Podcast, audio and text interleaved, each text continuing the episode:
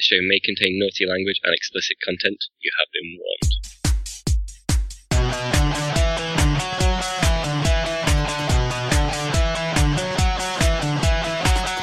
Welcome to Facehammer, an Age of Sigmar podcast. Bringing you product reviews, news from the UK tournament scene, as well as some pro hobby tips. So stay tuned and get ready for some hammer to your face. Welcome to Facehammer episode 27. It's me, Russ the Face. I'm joined by Les Juju Squig Martin and Terry the Bridesmaid Pike. How you doing, Just boys? get back to being Crutch Weaver, please. No, Well, you have to stop being like just out of a podium for that. Mm.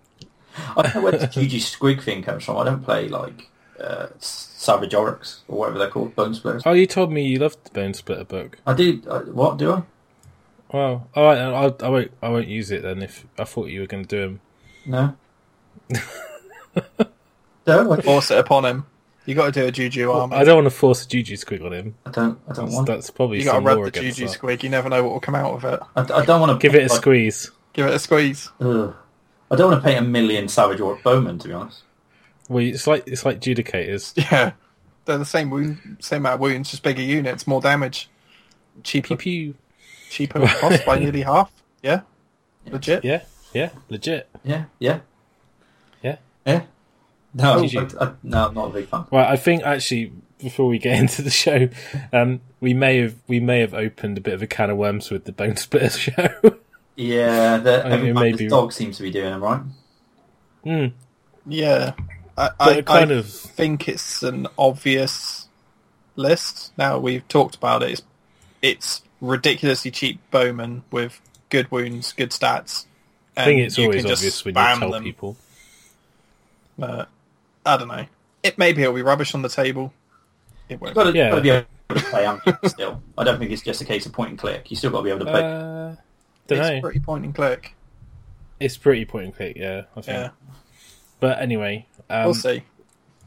so this show we're going to be talking about the General's Handbook, July Age of Sigmar's birthday, and general stuff basically. So, as it's General's Handbook, it's a general show. Does that yeah, does that work? I think so. It's sort of a review, but not a review. It'll be a longish show.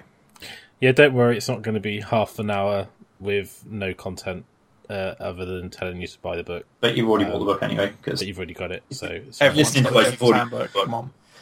if you haven't got one, go get one. shame on you. Shame. Element Games link. It's it's Yeah. in the show notes. Front There of our go. banner. Click, click.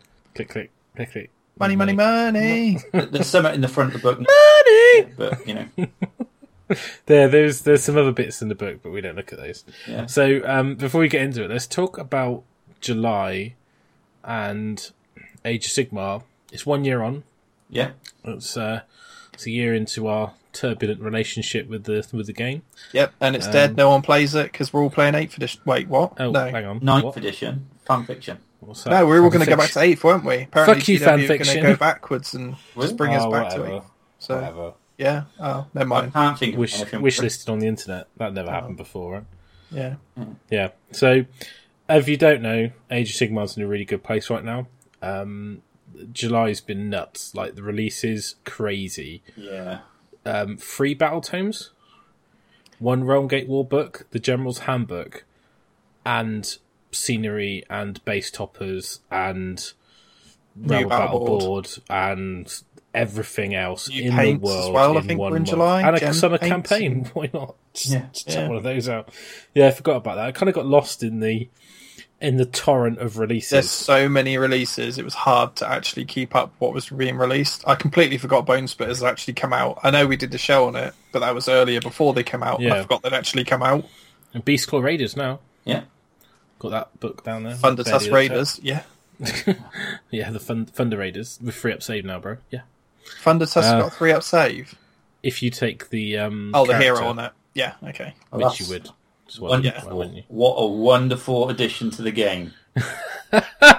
Shut up, Prime Shut Boy. with your free up save, stupid Star Drake. yeah, Star Drake. Uh, uh, oh, oh, it takes Skype Fairs. I can deep strike a Star Drake because it's got the Lord Celestant keyword. Bender. Oh. What?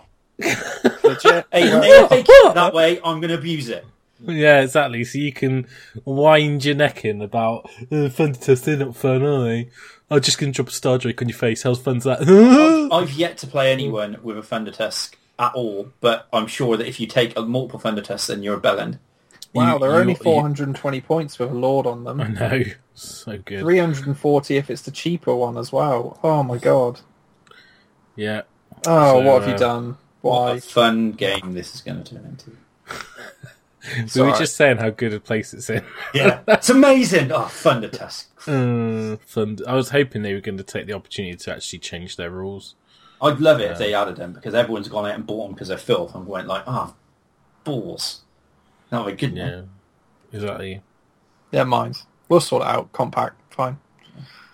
Yeah. Well, Um, not to one. End. Not to one. Yeah. Not Well, naught to fun. Well, you have one Lord, one Hero dude, and one normal one, so there's three still. Nope. Not to one. Thunder Tusk. Keyword. Keyword. Keyword Thunder- Thunder Tusk. keyword. Yes, keyword. Keyword. Yeah.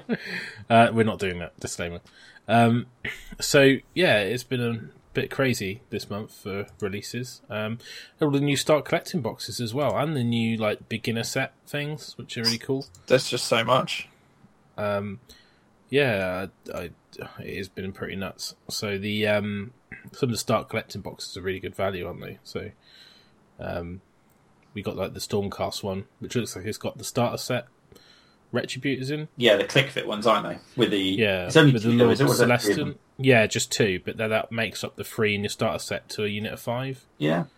And then you've got three prosecutors and five liberators and a Celestant, and it's only forty pounds on element. That's like a deal, man. Like, Pretty ridiculous, isn't it? if, if the prosecutors are the, the sort of like the, the modular ones and not the I think they are because on the box they're holding like the two-handed weapon, so oh cool I think they're the normal box. That's- So- that's- Pretty Yeah. good. That is The the only drawback to the whole thing is you don't get two Star Soul Maces in there, but you can just Yeah. make those. yeah, true. Um, but I mean, they're all they're all really good value. I mean, let's be honest. Yeah. It's, yeah it's all amazing. the Iron Jaws one's pretty good as well. You, it's worth buying it and then just getting rid of the rest if you just want like Gore Grunters I think that's what or uh. Well, I think the Gore Grunters are almost the same price of the box, aren't they? Yeah, that's what Yeah. I mean. So if you just if you want that, buy it and then just sell the other bits on, and you've almost got your Yes. Gore Grunters for free. yeah flog the the Savage Orc dude is not the the guy with the glow sticks I'd, oh, yeah, the War Chanter dude. Yeah, I mean, it'd be good if it was, but I suppose you know it's it's fine, isn't it? It's just just different strokes. think it's a deal I think so I mean looking at how much of a bargain that is it almost makes me tempted to paint a Savage Orc army not Savage Orc army and what they call it Iron Jaws Uh, you need to do a a Bone Splitters one. Don't do Iron Yeah, Jaws. Bone Splitter's army it's not going to happen I just don't want to paint that many models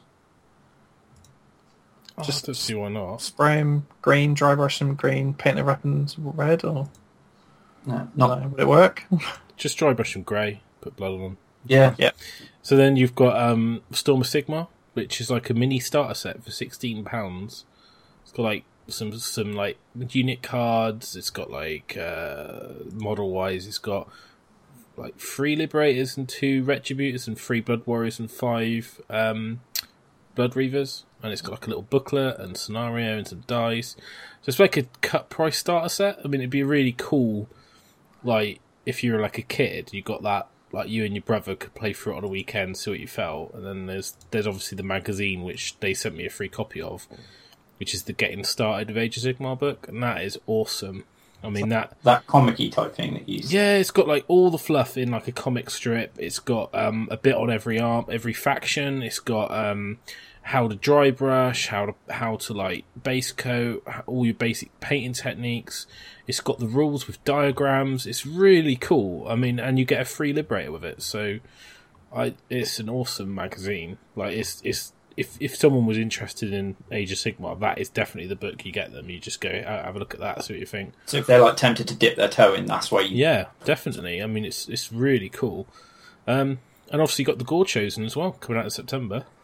That looks cool man Twenty-eight pound of element, and you get 60, 70 quid's worth of plastic Khorne heroes, and a game. nuts. That's good value if you're just doing a Bloodbound army or something. Yeah. amazing value. You pick that up with your Bloodbound starter set, don't you? Your Get Started Bloodbound or whatever it is. Yeah, and the Get Started Bloodbound's got 10 Blood Warriors, 3 Crushers, and the Slaughter Priest. That's 40 quid. And then uh, if you added that to the core box set, that gives you a decent force, really. Mm. Do you know what I mean? Um, don't know, I just just think they're they're knocking out the park, really. I haven't really spoke about the base toppers, have we? So, um, But there was a little bit of negativity floating around about the quality of the plastic, but Yeah, it's the cheapy, brittle terrain plastic, not your nice soft sprue plastic that you'd probably be used to. But if Yeah, their I- base is, uh, Does it does matter? it does it matter? I, I don't I don't know. I think the only thing matters is how crisp the detail is. So they look really super busy on the pictures because they painted them in all weird and wacky colours. I'd like to actually physically get a hold of some and give And it a paint little them- bit of a paint them well, more just with a couple of colours. have a look at them. You know, see how they are. Are they actually toppers or are they full size bases? They're proper bases. Proper bases, yeah. Um, and then like what, you know, are they the same black plastic? Are they grey plastic? Are they are they solid? Are they hollow? Do they dry brush well? What? How many different designs are there? You know, I think I think with regards to like if you had the Realm of battle board and you had all of the new terrain and you had those bases and you painted them in like a really sort of like limited palette that complemented your army, I think it will look really really good on the table. because I think they've. It looks like they've almost photoshopped models onto the bases, Yeah, and they just look really out of place. like they've got like a marauder, a red marauder on a rich brown horse on a green, on like a blue, cold palette grey base, and it looks awful. And you're just like, or you've just literally photoshopped that guy on there, haven't you? Is this on the GW website? You're looking at this, is it? Yeah, the picture for the oh, I'll have to have a quick look at that then. and like the the they've got like a celestial vindicator on like a on like the shattered dominion like 40 65 mil rounds. Yeah, and it looks pretty good because they're like done as like lava bases. And obviously like this gold and it kind of contrasts with the model but it looks like they've almost photoshopped the models onto them which kind of makes sense but i don't know. I think they might be a little bit too like there's not probably not enough kind of organic stuff on them. Yeah. because it's all like flat rock and flat decals and stone and there's no like i mean obviously you, there's nothing to stop you sticking Stuff. sand and flock to them I think a bit of a gradient earth on some of the flat areas might look pretty cool too, because look like cracked stone flagstones and stuff. yeah that'd look pretty cool actually i think um but if you if people have any good things to say about them then let us know because i'd be interested to see what they're like but yeah, we've yet to sort of like physically see them and try them and stuff. It's only judging by what we've seen online and, and hearing. Yeah. So and dreadhold crucible there's that as well I don't know what that is. that's the big uh like cauldron thing on the tower Oh, cool. Khorne yeah. terrain I think yeah. it's what Warhammer World when we were up there in, on display type. Yeah, um, I I'm not sure about this because I, I still haven't really done my my Khorne bastion because the plastic and the it's just it's just horrible to build, absolutely horrible. Um, and you you did inoculum, didn't you? Terry? Yeah, it's the- it's the same. the The plastic's really thick and it, it's not. It's it soft like and nice to. rubbery, doesn't it? Like Um. I don't know. The stuff like the the one It's I've got, that. Oculum thingy, Oculus, whatever it is, that was like really powdery, brittle plastic. yeah, but almost like the edges are kind of like soft, but there's It's, yeah, but the in- it's yeah, it has got like a sort of softer, and then you as you cut into it, it just literally snaps your blade off. Is it like It's- the Mantic plastic from back in the day? No, it's not restic or anything. It's just, uh, I don't know. It's just not very good quality. It's just kind of like I don't know whether they're made in China or something, but Yeah. um, not It took so many days' work to actually get it in a usable state. There, there- there's like a pack of green stuff in that. the worst bit about that is that is that dome. It just doesn't line up. right None of it lines up, and the gaps are, you know, like two, three mil once it is lined up. So Probably find that they've been like made in a material that shrinks and changes shape so much that the original like sort of uh, CAD doesn't actually line up now. Whereas if it was just from the original CAD in high quality plastic, it'd probably just go together like a normal kit. Um, yeah. But then they, I don't know, res- metal. It's so cheap. Like, like plastic resin is so cheap. I don't know if it makes any difference really if they use expensive or cheaper material.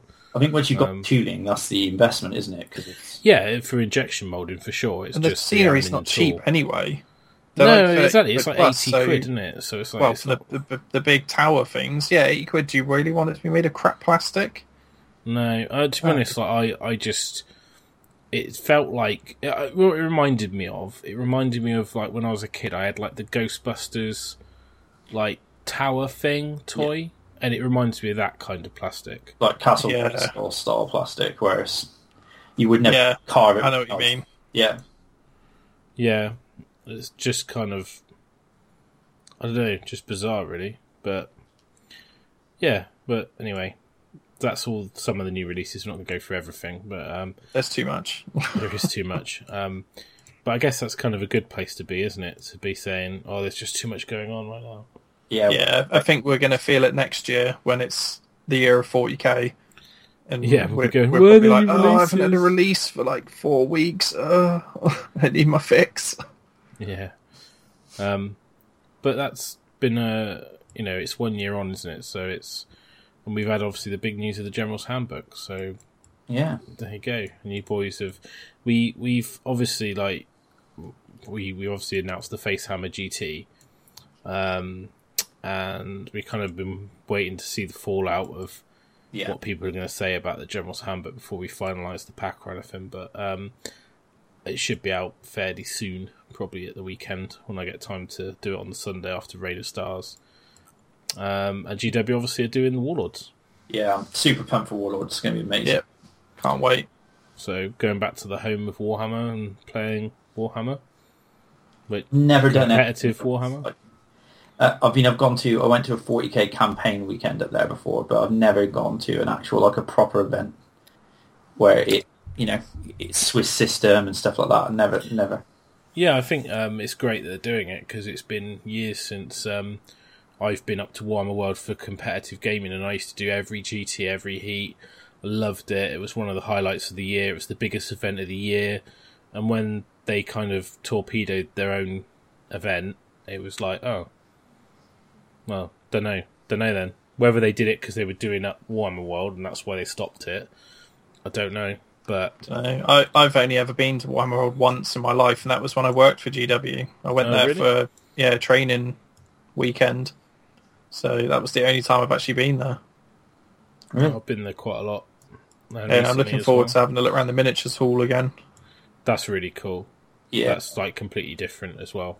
it was really. I was really excited when we went up recently um, to go around the miniatures. Or like you know, even it's worth the cost of the ticket. I think just to see some of the displays there and stuff. So Yeah, I think so. I mean, I think it's been a a really it's a really cool like day out. Um, you know, and I think for the event, you're just gonna have loads of cool games going on, loads of nice armies to see. It's competitive Warhammer with uh, your mates are going to be there. yeah. I think the only It's going to be weird pretty thing, cutthroat. yeah, I think the only weird thing's that painting nomination thing. Yeah, if you want to even try and compete at the event, you have to get nominated for painting. Well, I don't know about that, but if I you thought- want to win it, I, I, I, think, I think the podium is going to be one, two, three of painting noms. no, um, I mean, you've got a game as well, though. It's only a minor. What's the point of like you know? I mean, like for instance, me, I'm an average gamer. Say I get a painting nom and I get what I lose two games, get a minor, and then win three games. That's three wins and two minors. That's not going to put me on the podium.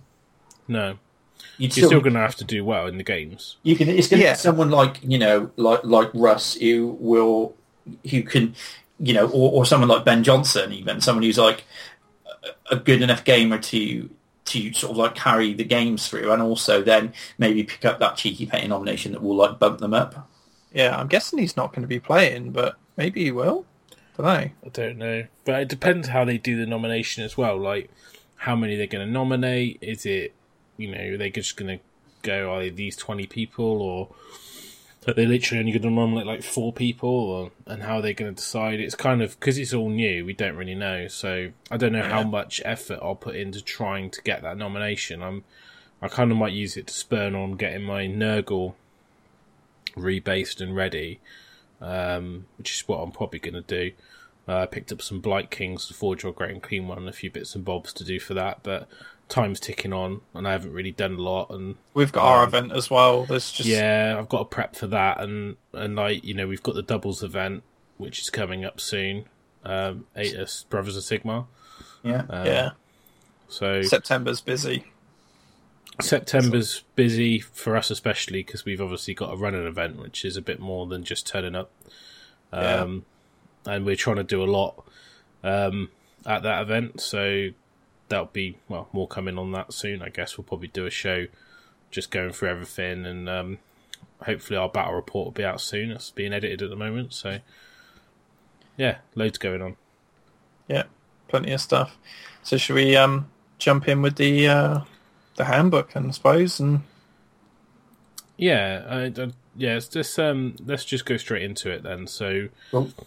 um, General's Handbook, if you don't know, is a book with three ways to play. you ignore We- the first two. That's fine.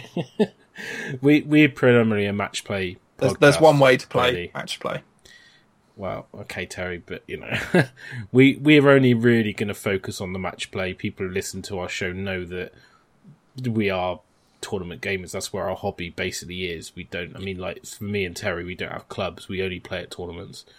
So that's our focus, really. Um, I think as well the the narrative and the open play is cool. There's loads of cool stuff in there, loads of good scenarios. The Path to Glory campaign looks wicked fun, um, but we're not going to talk about that in detail because it's not us. And there's probably other podcasts you can listen to that will cover that kind of stuff, like Garage Hammer and Heelanhammer and you know Bad Dice. I don't know, but you know that you can listen to those and get a more rounded general view. But we're literally going to delve into match play, the rules of one, um, battle line, the controversy, um, and talk about reactions that we've seen on the net and our thoughts on it, and some of the cool standout artifact powers and some of the uh, the list designs we've been thinking thinking of for the events coming up. So Yeah.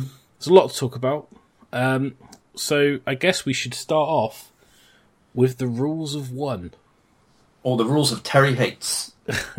the rules of It's no a it's a double edged sword. I hate them and I and I like them. So I, I Um, don't like what it's done to my collection. Yeah, but I I just think you just adapt, don't you? So like any comp pack, any rules, Yeah, you just you do. adapt. I like I like to have to adapt, but I don't I don't like my model. You don't like to adapt. You're taking the same army to every event. You don't "Ah, like it's, it's been different. It's been different. Changing the I put some model- Nurglings in the last one. Yeah, but it doesn't. That doesn't make any difference to the overall army, does it? No, the the No. thing that I was disappointed about is I've got a bunch of models that will probably never get put on the table again Yeah, because but of is that to do with the rules of one, or is that more to do with the points? it's both because mm. because of the rule of one, it kills the combo, and because they're outpointed, it's just a nail in the coffin. So But you, do you think that's the same though? If just for South like South Coast system, South Coast come along and some things will stand out, and people are like, oh yeah, collect this, this, this, and this is just reset and move the boundaries again. So it's just yeah, I think some of the boundaries are just just a bit too far out. Um, but you know, I think everyone's going to have opinions on. Well, you know, this is my army. Why the points too high? You know, this is a bargain. Look at this list. Those things are stupid. You can take four of them, Thunder Tusks, and it's just. I I, don't know. I just look at it as another another change, and I I don't know. I mean, obviously, I was involved in going up to GW and being involved in it. And disclaimer: we didn't do a lot of points discussion um, because we already had the South Coast South Coast pools out, and we just basically said, "Well, you want to know what we think? We've already kind of done it. Um, it's a very similar format because it's still the buying groups and models and you know things like that. So." Um, we didn't really discuss, oh, this is too expensive, this is too cheap, because at the end of the day, like, points is points, and and we it's, spent- it's been floating around a lot. But if you hadn't noticed, if you look at the points, it's very similar to South Coast times twenty. Yeah, I think it was an early version of South Coast where the character Yeah. before we reduced all the characters. Um, but the they they did say like you know they did say that South Coast was their baseline, so they took they took multiple comp systems um, and took an average, but South Coast was the go to for anything that looked a bit weird and wacky. In terms of there was a big difference between multiple systems. Um, but anyway, so three rules of one. Um, so it talks about pitch battle games, which is the the kind of the tournament gameplay or the pickup game. And it says that each spell can be attempted only once per turn, rather than once per wizard per turn. So this is the first rule of one.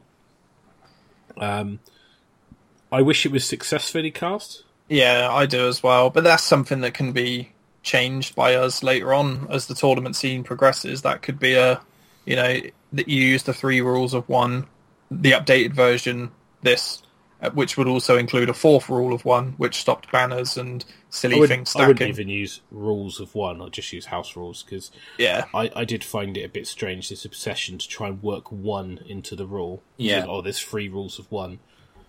But they missed out one of the most important ones. Well, I'll talk about that in a minute. But um, Four Bloods create banners. Pew pew pew. Pew. Yeah, pew. but there's What? a very good reason for that. Um, but anyway, um, so you know, and, and I think if Age of Sigmar's taught us anything, it's taught us that you can play it how you want and you can change Do the what you rules. like. You can change the Yeah. points. So if you're a TO and you don't agree with the points, just do your own point system. I'll warn you now, if you're a TO and that's the route you want to go down, and that is a lot of work and it's a thankless task. Yeah. But um, you know, the options there if you want to do it. I, I've I've sat down and spent several weekends doing 700 plus war scrolls with friends. Um, I Yeah. I don't that, recommend that it. was enjoyable the first time round. it. It was good as well because it gave us a good understanding of what everything in the game did. Because Well, we, we were to sit and forced to read every war scroll. Exactly, yeah. But um, I think those you've got the points in here, so I think you can just use it and then put in additional general restrictions if you Well, really feel I think you need to. I think what you do is you go um, deaths not doing well on the scene, have an extra 200 points. You don't adjust the Yeah, points of the you can do that units. well, you yeah. adjust the points of the armies. I think that's probably the way to do it.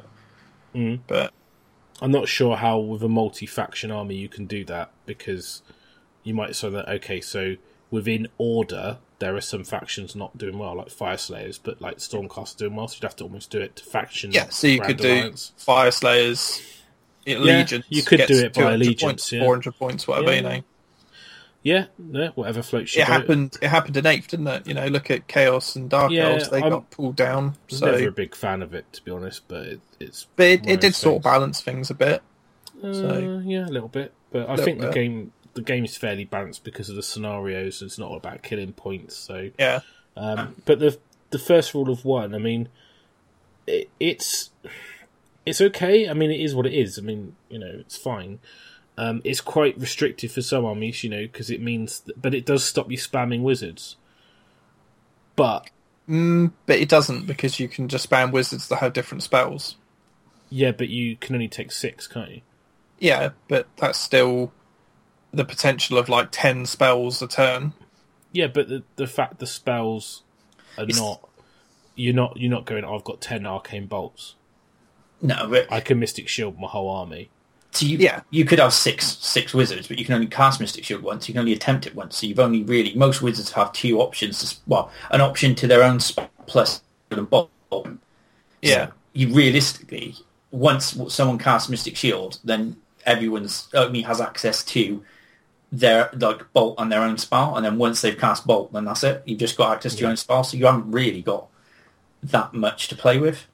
Yeah, and I think it will come into its own later when there's more spell lores and people would take more diverse choices. Yeah. Oh yeah, Um, but I think I don't I don't mind it. I don't I don't think it's a big problem. And I know you don't like it, Terry, but it's more that it. A lot of the stuff that I've used, it's like they've just gone. Oh look, these these ten lists that Terry's taken over the last year, they're all illegal. You I'm- can't use any of them. I mean the Put one them list all in the bin. took, Eh? the one list. Yeah, but all the different, different- things I tried. Yeah, but Uh, all you uh, did was move the stuff around the peripheral. You never changed the core mechanic of the list, Yeah, which there was was. teleport gateway. Now that came in the that came in the like the later half of the year. The first half was more about the double turn, double gateway, quadruple gateway shenanigans. before the Deceiver and Thanquol turned up. I honestly, I think the um, removal of like double super spell is a good thing. Yeah. Um, Oh, yeah, I but at the same time, I don't like that you can only cast it once and that's it. If you, sorry, Per not turn. successfully. Yeah, but that's Per fine. turn. So if you've got two wizards and you cast it Mystic Shield and fail, it's like oh, that's my Mystic Shield gone. So it makes it more important to have ridiculously powerful spellcasters that are guar- guarantee that spell. But, it, But then if they've got a good spell and you're casting Mystic Shield, you're like, oh, oh, I'm not. Yeah, but that's that's why I probably always still take Kairos because his Well, bolt spell is okay, Yeah, but and Lord of Change and off. But Yeah, the Lord Lord of Change Change, are amazing. Kairos are still good, even though you can't duplicate the spells. Yeah, which is one of the stronger factors of pairing them two up, which you could get a double gateway off. But But what it does allow you to do is because Kairos can cast it, you've got the more board coverage for it. yeah, So I think Yeah. you know, it still has its uses, and he didn't go up in points, and the Lord of Change come down in points, which was like the only model I own that come down in points. So I'm happy with that. I think it's just going to make people play a bit more tactically. You can't just go, right, I'm going to Mystic Shield this guy, Nagash, for instance, because Nagash is a baller when you Mystic Shield him. And then um, if he doesn't get it off, then the next guy will Mystic Shield Nagash. And then I'm guaranteed to get it off because I've got four wizards trying to do it. yeah, but Nagash probably is going to get Mystic Shield off because he gets what plus three or something to cast. yeah. But it was more the fact you could double him up in Neferata. They could Mystic Shield each other and then immune to rend each other. Yeah. But now you but can't. you could you can still push him forward with her sat at the back. That that hasn't changed. Yeah, It's but just then she's not a lot easier to deal with. time. Yeah. Yes. Because he's only he's got the ignore rend spell, not her. and then when Well, she's okay. dead, he doesn't have the spell anymore. So Yeah, I wouldn't say she's easier to deal with because a lot of the stuff that I used to kill stuff like her was double gateway, which I can't do now anyway. It's not that hard. She isn't that hard to kill. Well, a four up save as opposed to a three up ignore rend is a, a lot of difference, isn't it? massively. Yeah, it's more about getting to her. If if yeah, you're but that's playing that's smart- gameplay, isn't it? That's, That's- not the, the mechanic, though, is it? Like, that's I mean, that's that's your you playing good with playing a good game with her, and or you having a flexible list that can reach out and get those sort of models. So that's that's fine. That's tactics. That's no problem. Yeah, that's what I mean. So she's quite safe sat at the back. If you play her, I wouldn't say she's because she can't Mystic Shield herself now. She's gonna die just as easily because other stuff can't, you know, do what it did before. So she's been slightly buffed and slightly nerfed in different ways at the same time. Yeah, but I don't So- think dealing with her with magic was a great option because you just get unbound.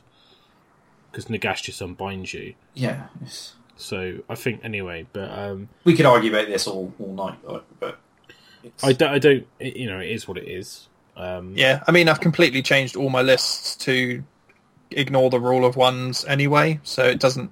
It's irrelevant to me now. It's just annoying exactly, at the so start. why? I don't know why you're complaining about it then.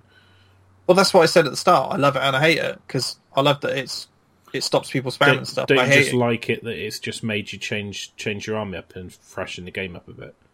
Well, I was doing it anyway, but I've been just been forced to do it quicker than I wanted to do it. Right. But it's done now, isn't it? So Okay. it's on with us. Um, second rule of one: uh, a roll of one to hit, wound, or save always fails.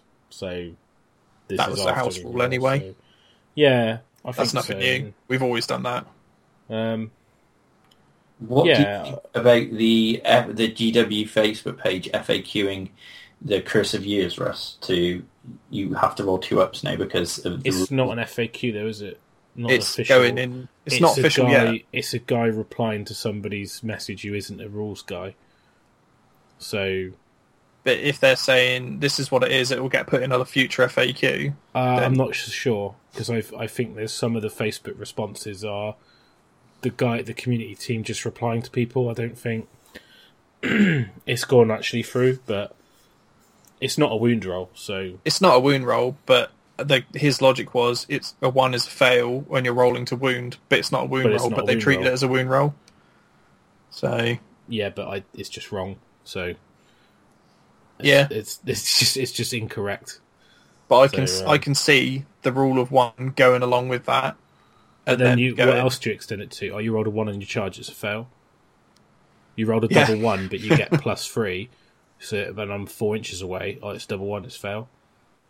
You know, Yeah. it's, it doesn't say that. The rule, you read what the rule says, says to hit and to wound or save. Curse the Years is not a to hit or to wound or a save roll. It inflicts a No, mortal wound on a It's a roll special- of something. It's a special damage roll that has. It's not even a damage roll. One. Damage roll's defined. It's not even a Well, damage you know what I roll. mean, it's a it inflicts a mortal wound roll. on a roll of a something. That's not a hit roll. That's not a wound roll. So the response is just incorrect. So you know, I mean, it's fine, and you know, it doesn't bother me that much because you know, if that's the case, then it's just it's still going to be effective. But I just Arkhan would just lose his appeal. You know, Yeah, take him. So it's just. But you'll find some events will roll it, some won't. But you know, I think um, the other side of this is they haven't put in a roll of a six to hit or wound is always a success.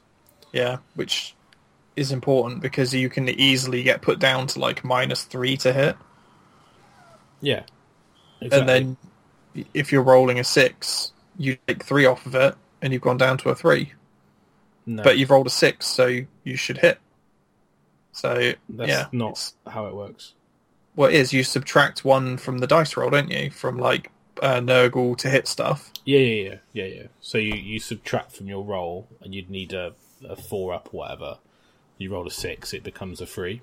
Yeah, so if you're hitting something at minus two, but you hit on fives and you roll a six, you technically can't hit them because you've rolled a four. Yeah, Yeah, even though you hit on fives, but you rolled a six to hit, so you should hit. So yeah, but that rule's that not there, in there. it? Yeah, but So- it, it'll be house ruled in, won't it? It's just they probably couldn't fit one into that title. Yeah, I, I did it at the three time, rules so I of don't one really, and a six. I didn't really understand the obsession of the rule of one, where that even why that has to be a thing. It is a gimmick, wasn't it? Sounded Yeah. cool, but didn't work. Well, it works. It just because the game still plays, doesn't it? It's not like it doesn't work. It's just you, you might not agree with it. It just sound it just sounds too forced. I think that's a good rule. I mean, the independent Yeah. scene already did it, didn't they? What ones Fail. always fail? Yeah, Yeah. that that So- should be so the rule anyway. Yeah, but it is now, isn't it? Yeah, but the whole the whole category it's put into the three rules of one. So just just call it some house rules Yeah. You know, I- or special match play rules. It just, I don't know. It's just a discussion point, though. I think the rules are one thing. I get it. I think it's cool. I, I think it's just going to change the way that we think about the game, and if anything, that's a good thing. I don't think we were ever getting to the point where we were going to get like you know Age of Sigmar was getting stale, but Uh, it didn't have the chance. no, but I think these these rules are going to shake things up, and I think that what they've done with match play. I mean, as we'll get to the rest of the stuff that's coming, but I think what they've actually done with it is that they've, you know, there was restrictions that needed, in my opinion, to be in place, and they, you know, they they've done it. Perhaps not to everyone's agreement or like, but it's there. Well, I mean, you never cast a spell anyway, so the first one doesn't bother you. yeah, not at all. Yeah, I know I didn't like getting double gatewayed. Yeah, Yeah. it's a bonus for you because you don't cast, but now you can't be double casted. No, but So I it's a win-win for you. I can double cast on it though, can't I? Yep, it's not a spell. which is uh, what we'll talk about in a sec.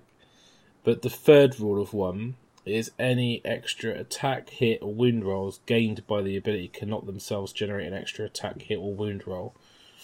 So you can't like do the whole Tomb King spiraling attack thing, or you know the Ripperdactyl ridiculous attacks. I- I, think that's I think the south thing. that's that's okay, but I think the South Coast version was better, where you could continue to, but only on sixes.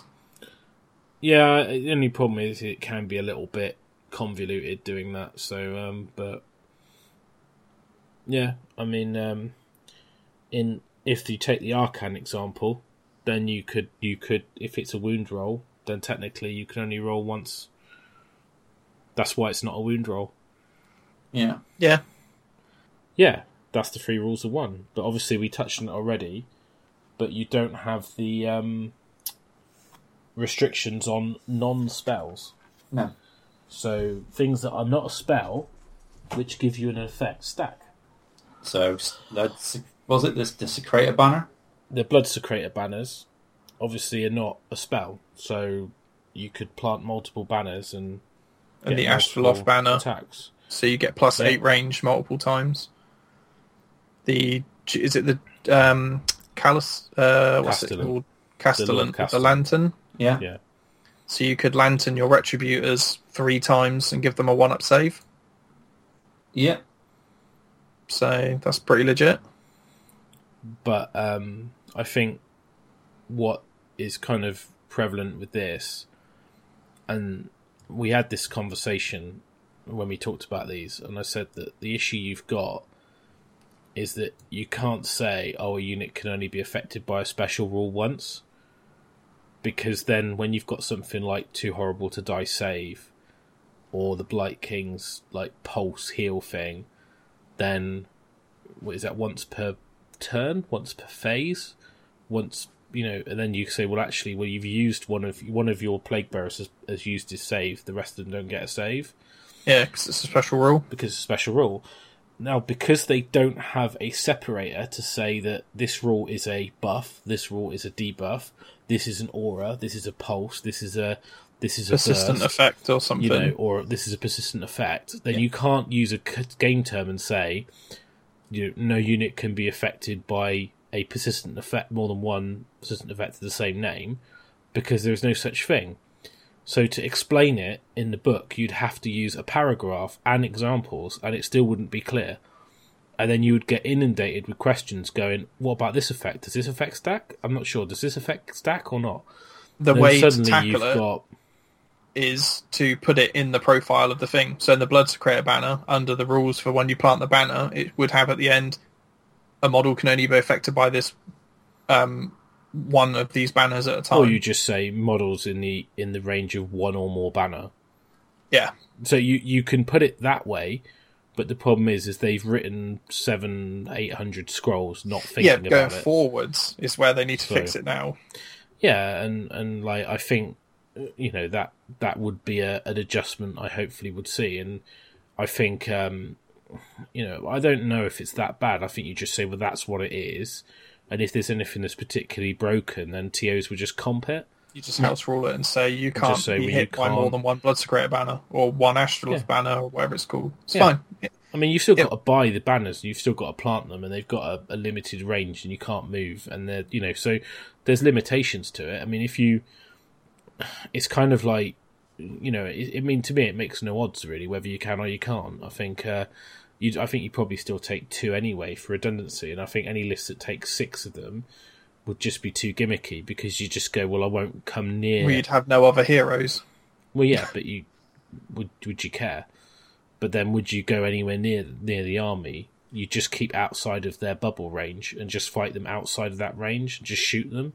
Yeah. So it Yeah. depends on how you play the game as well. But um, yeah, it's, it is what it is, and I understand why the rule's not there because to write a, an overarching rule to cover everything, to be honest, I don't like those rules because they don't tend to capture things. So I'd rather they kept them to a minimum um, of these kind of these overarching house rules. So because I, I said to uh, to Jervis, I said that with the South Coast, I had lots of questions about what stack, what didn't stack because of the wording. And I said you're just going to get swamped with it if you do it. You, you just got to be really careful with the wording. Um, and obviously they that was kind of to capture the attack rule and the stacking of other things. But you know, end of the day, it's just not. A, If you they've restricted spamming in uh, brackets, commas, whatever you say, in other ways. So uh, yeah, I mean, and again, and TOs will make their own rules up. Um, Yeah. So, but those rules apply to everything. But yeah, so anything with a persistent effect or you know that isn't isn't a spell is uh, is a pretty good option. Yeah. Tree men get to do their stomp now multiple times. Yeah, I mean, you know, you'd, you'd have to to actually be effective. You'd probably need six treemen all involved in one combat. So it's probably a bit overkill. But you know, um, well, you could only take four anyway, couldn't you? Because they're monsters, aren't they? Behemoths. I think. Behemoths. Nuts. So uh, I think that's what we should talk about now. Is like picking your army. Yeah. So if we were just talking about, we're not talking about obviously TOs and house rules, and we're talking about pure General's Handbook.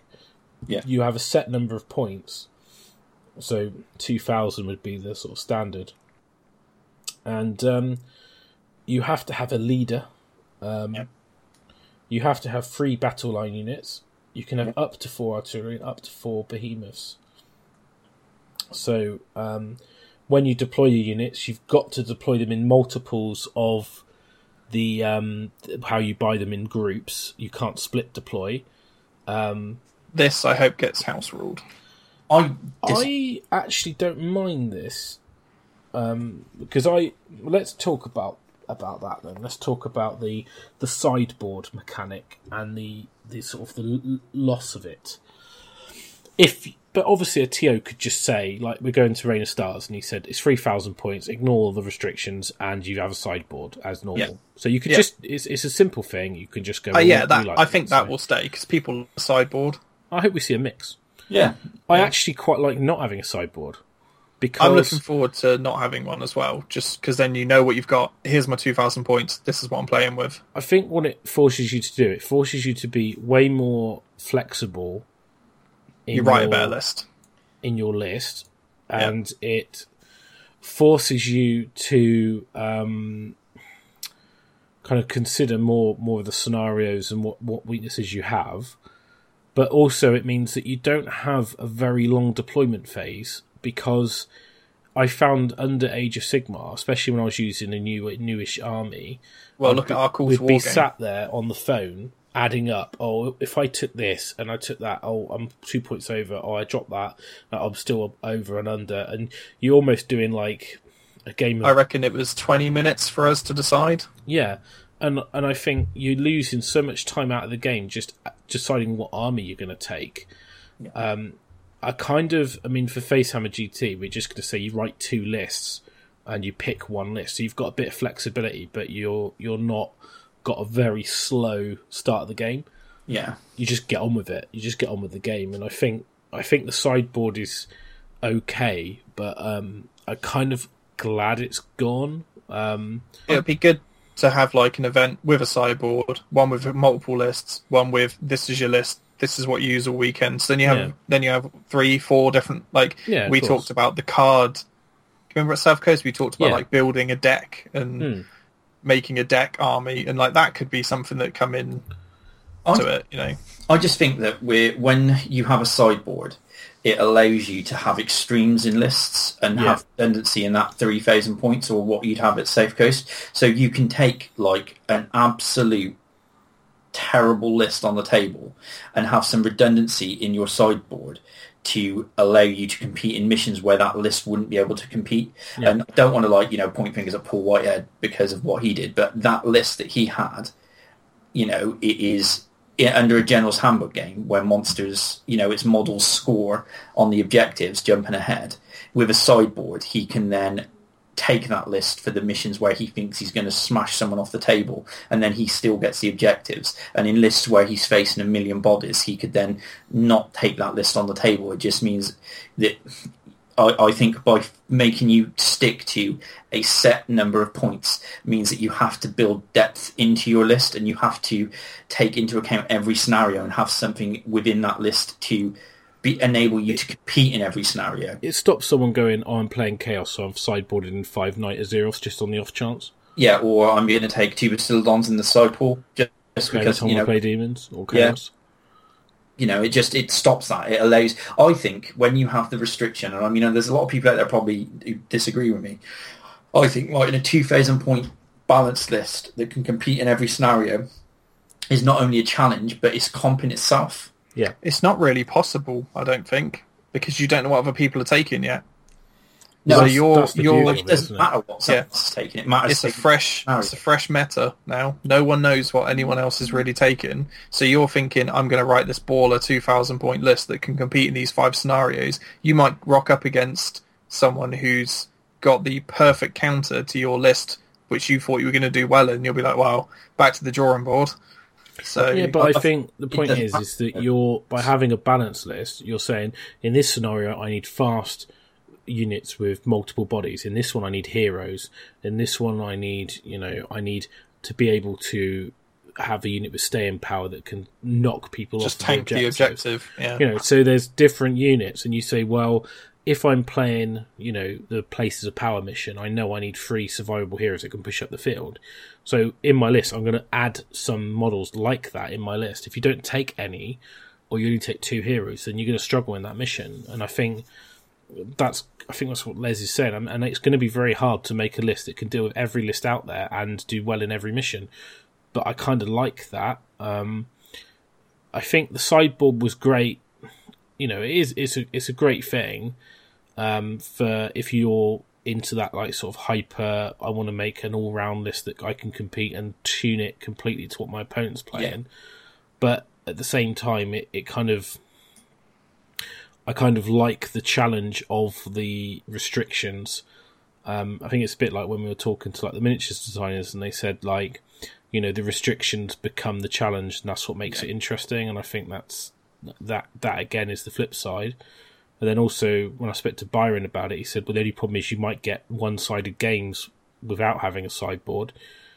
Um, but then I think you probably get that anyway when someone hasn't planned like properly, or, or someone's taken an extreme list like Paul Whitehead, who played Byron, and it was a one-sided game. Yeah, but that would have been a one-sided game for a lot of people. So it's, I, I think there are. You can't have balanced games in every game. It just doesn't No, work. you can't. No. So, especially when people are taking extreme lists. but I know, think like- by not having a sideboard, you're going to have less extreme lists. Yeah, because you Yeah, you will. you, to compete, you have to take uh, like you have to take a, a, a multifaceted army. You have to be able to do it. I mean, Reign of Stars and Warlords, the list that I'm planning on taking, I've made con- like definite sort of concessions on what I'd want to take because I've only, I mean, and even then I've only got three heroes. Hmm. You know, which isn't enough. I know it's not enough. I'm going to have to play out of my skin in those missions. And Because, I, I find the hero cap a real problem with my Bloodbound. yeah, I Yeah. think that's- six that's is 'cause not you got- You got such cheap hero options.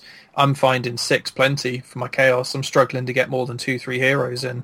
So But- um, I think the different restrictions work, and I suppose this brings us nicely on to. I suppose battle line is probably the most. Should we have a quick break before we go into the Controversial beast that is battle line? Um, yeah, we can do. We can have a break Yeah. and come back and talk about it. yeah. cool. Facehammer is sponsored by Element Games. So for great customer service, all the latest Age of Sigmar releases at 20% off, and all your hobby needs, go to www.elementgames.co.uk. To support us directly, click through the banner on our website and let them know that you came from us.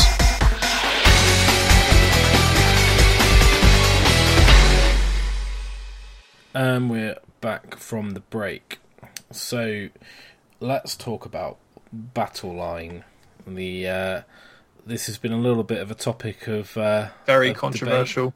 Yeah. Is it? Is it? I mean, how many versions of Warhammer have there been core units Oh, yeah. or But people have been they've been lapping up this freedom of take what you like AOS for so long, now it's restrictions get in there. So they're a bit bit sort of pulled back by that, I think, and not happy. just get over it, man. It's like we've always had restrictions and everything. That's the whole point.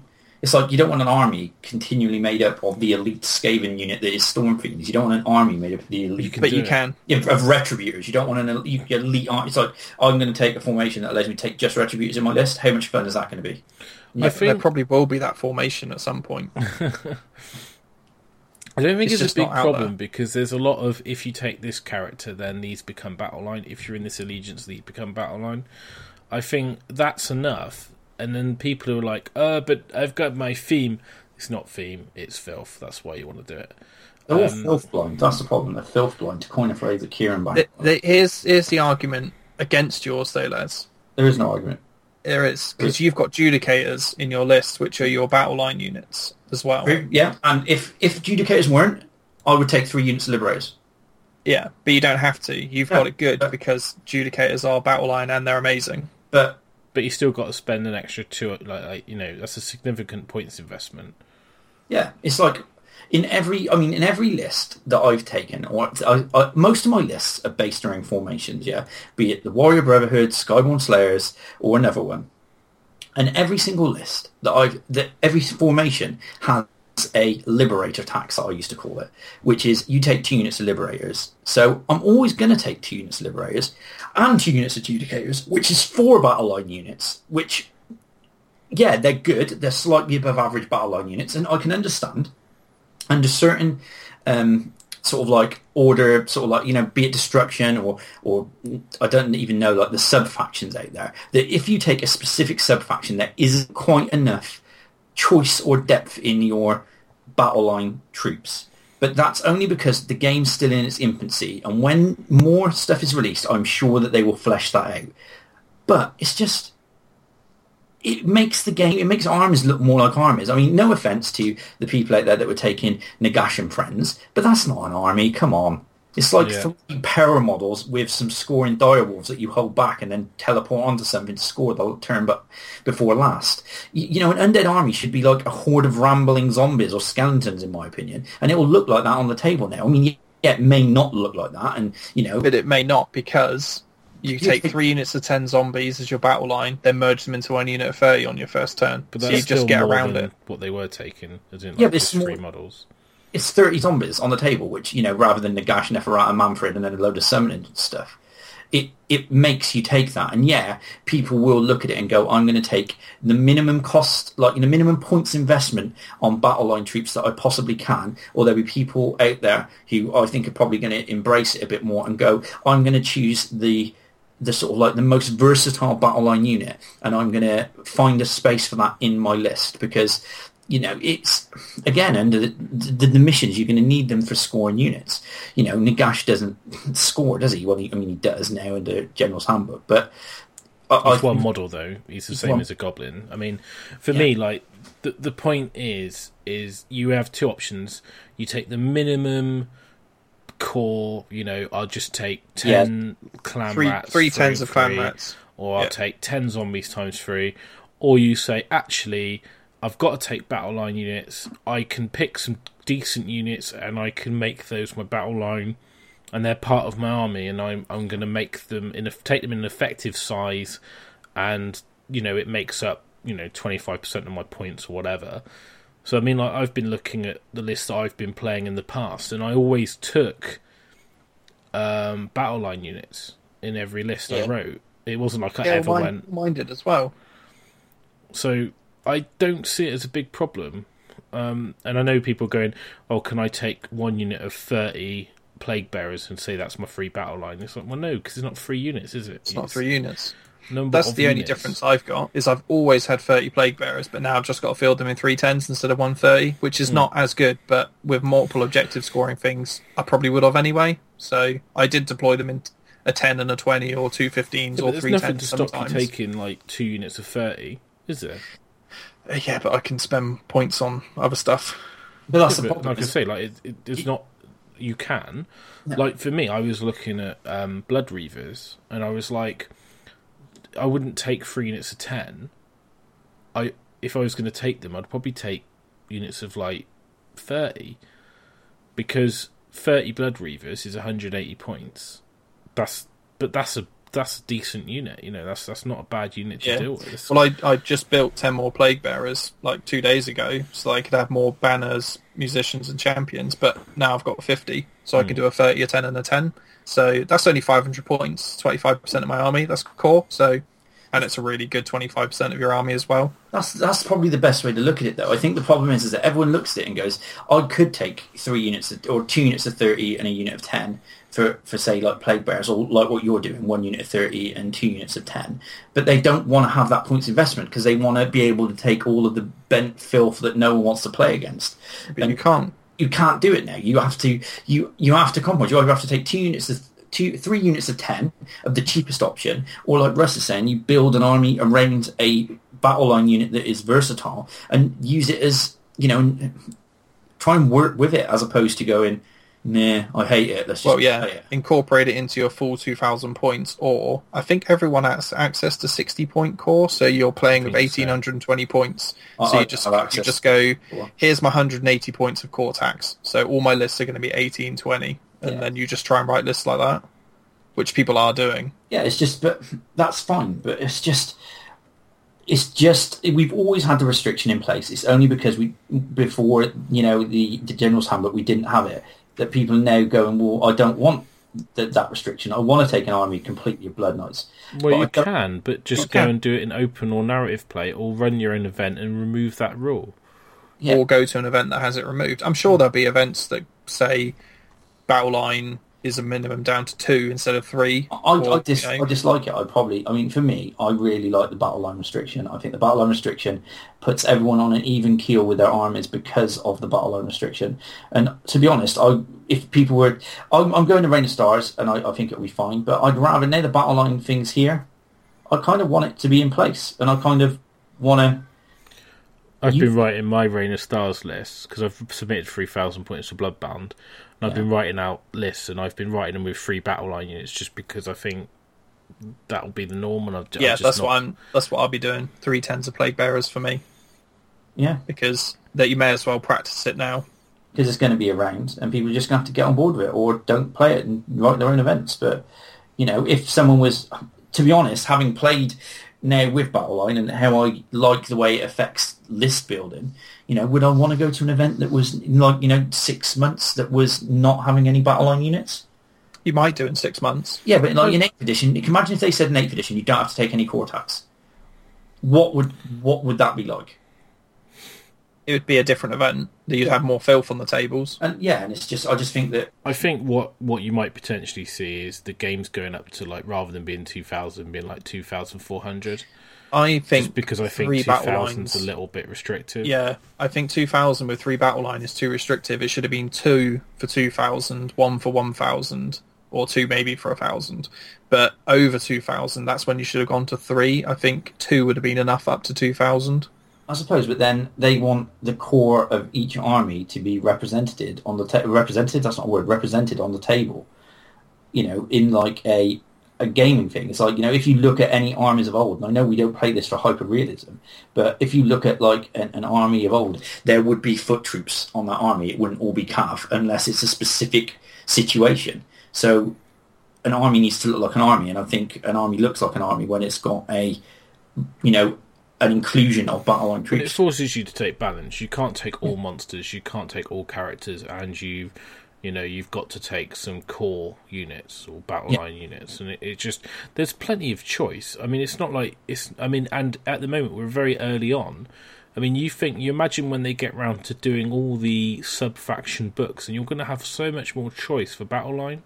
That's the problem. I think people are looking at it now, going, "Well, I want to take this because I've done this," and if they can't because they've not got the, the the you know the restrictions are in place and they can't take what they've already built, and I get that. I can understand why people wouldn't you know want to have like the monetary investment or the time investment to to sort of like commit to an uh, you know increasing their army again, but you know it's here. Yeah, it's I'm- just change, isn't it? It's like saying you had a an, an independent staple.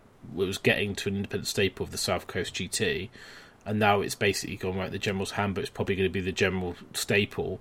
So people have gone, well, the army that I built for South Coast comp doesn't work or fit in Handbook comp, and I'm annoyed about it, and I'm lashing out. It's like, well, you, you can still use those models. You can Yeah. still you, you don't have to you know just because it's not as effective or you have to buy some extra models. It's like just just you know just get on board. I mean it's it's the same as when AOS hit. Eighth changed to AOS. You got two choices: one, get off the train, or to get on for the journey. And I think the the journey's a good one, and it's a good it's Or in a good third place. option is run alongside the train, shouting abuse at everyone else on the train, Yeah, which hope- did happen. hopefully they'll run out of uh, run out of steam and get left behind at some I, point. I think which most of them have fallen over and died now, though. Yeah, I mean, you just got to roll with the punches, man, and just adapt. It's like the game's changed. If you don't like the way the game's changed, you don't have to play it. but I, I've got a own feeling there might be a handbook every year. That's that would be nice because I, I I'd like really the like that to because change. keep the meta fresh. Yeah. They can adjust the rules. They can update the book, so you've got a handbook with all the stuff that's out up to date, and then over the year, new stuff gets released, so then they readdress it again. I, I really hope they do that. I hope it's a con- a yearly book. I hope it's not a, a one off shot in the pan, almost like an annual. Yeah. I really Yeah. hope they do that. Um, yeah, I'd definitely be down for that. Well, And, you know, you can add new new league ideas, new campaign ideas, uh, new house rules, new. You know, you just do what you want, really, couldn't you? So Yep, new artifacts, new spell Hmm. lores in there, new new rules of one, yeah, rules of Yeah. two, or rules of four, rules of six. six rules of two. Yeah, get it all fine. in there. Why not? Yeah, nine nine rules of one ring. I don't know. No rules of four. do something like that. But I think you know, I mean, battle line, and you got the leader restriction as well. You've got to have a hero, which I like. I don't like the fact you had armies that didn't take heroes. I mean, oh, this Oh, that annoyed me. random bro in this unit is my, my Yeah, general. It's Here's my unit of six Ironguts. This Just- one's yeah. my general. Yeah. You've got to kill all six of them to kill him. Oh, really? You got to have a leader for your army, haven't you? I mean, that's just just just rubbish, otherwise, isn't it? Just the way it is now. It's just like it's all people that are trying all the stupid shenanigans that you know.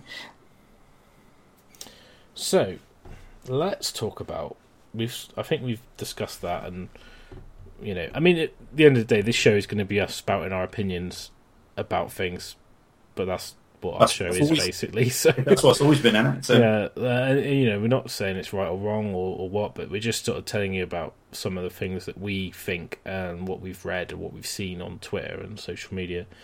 Um, A lot of people aren't liking it, but they'll come round. Yeah, but is that true, or is it just the people that shout on? I The mean, more- how many people go on?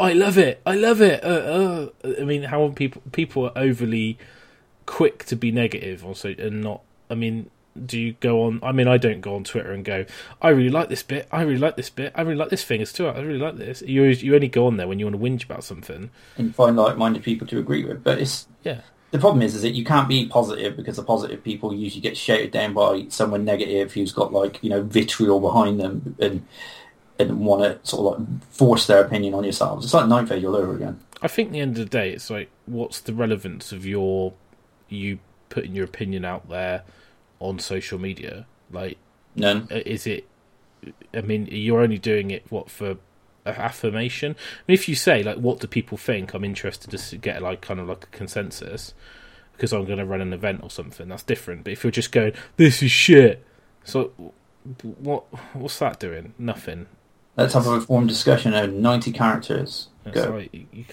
but then some people are just bored and that's what they want to do in it you know but hey ho. So uh, reinforcement points Cool. I'm even looking at this. Don't concern me. It's I'm I like it, and I don't I don't because I really this like it. is this is your sideboard where you Yeah. can bring whatever you like in. so i like it i think So you you can deploy fifteen hundred and go. Oh shit! I'm playing against a horde army. I'm going to slot in 500 points worth of uh, summoned units that will absolutely destroy hordes. I think I like it because you can add flexibility in your army by taking a reinforcement pool and using the summoning rules. Yeah. So if you're playing chaos, you can go, well, I'll take, you know, um, you know, say Tunus 400, something. 400 points.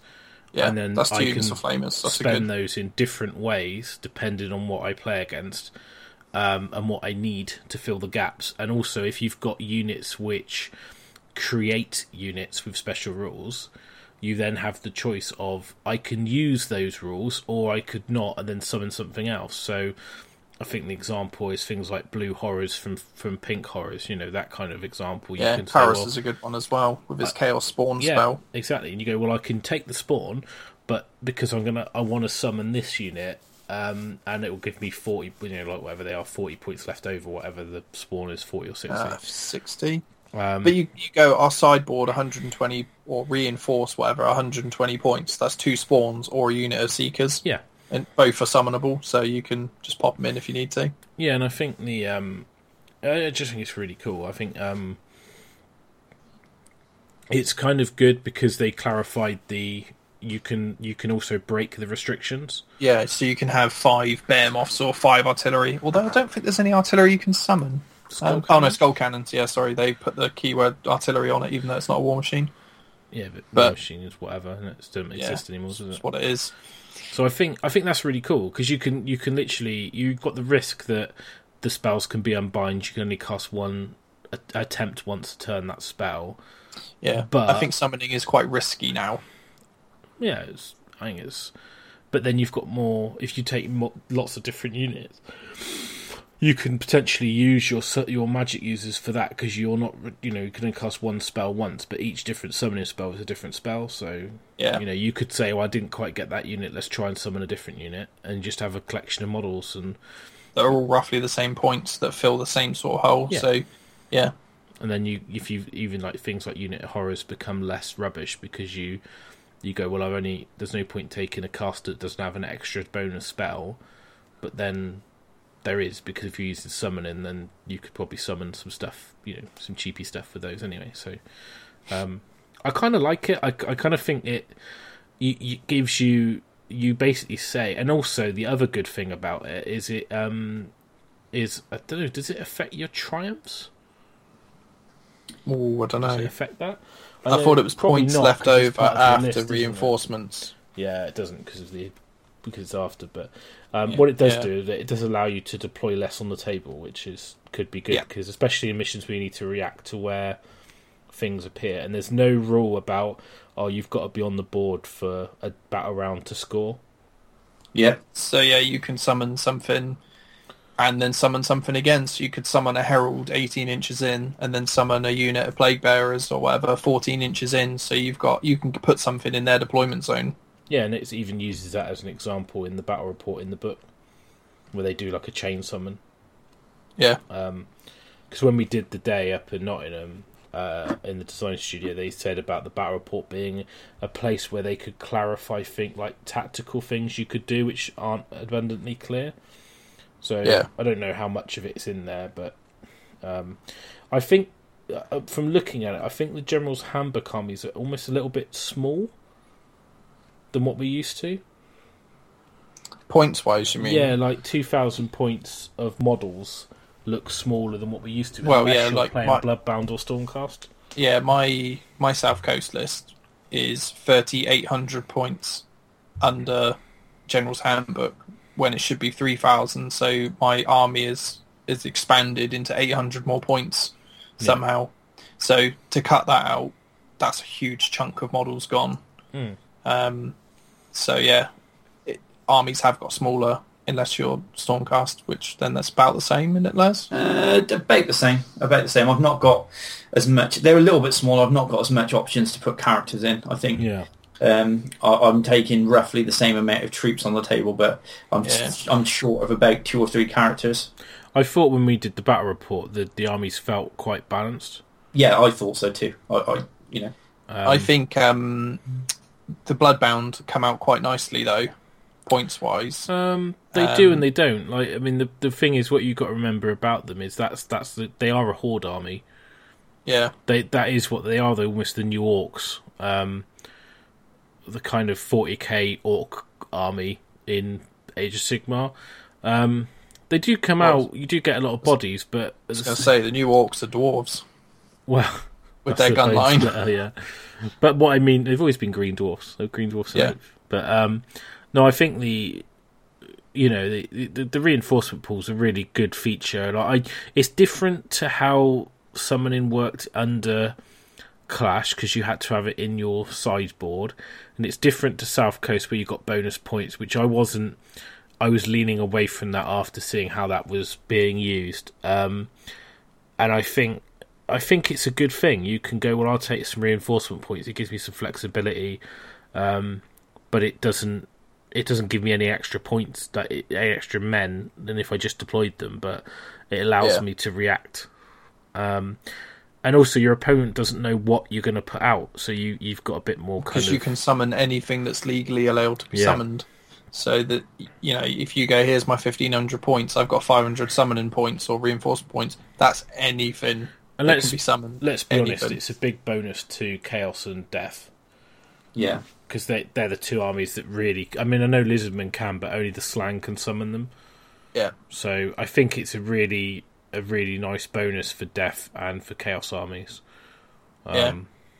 I don't know. I, I, kind of like I it. feel like that's been taken into account when you look at the size of the the armies now. yeah, I think so. I know, like looking, I was writing some just pure demon lists. They're a lot smaller, so having that extra little bit of flexibility is nice. I think it depends which units you take. Like if you take like the one like plague drones, then yeah, I agree with you because they're they're more pricey than they were, weren't they? But They're a lot more pricey. Yeah, Um, so I mean, triumphs is quite an interesting concept as well, isn't it?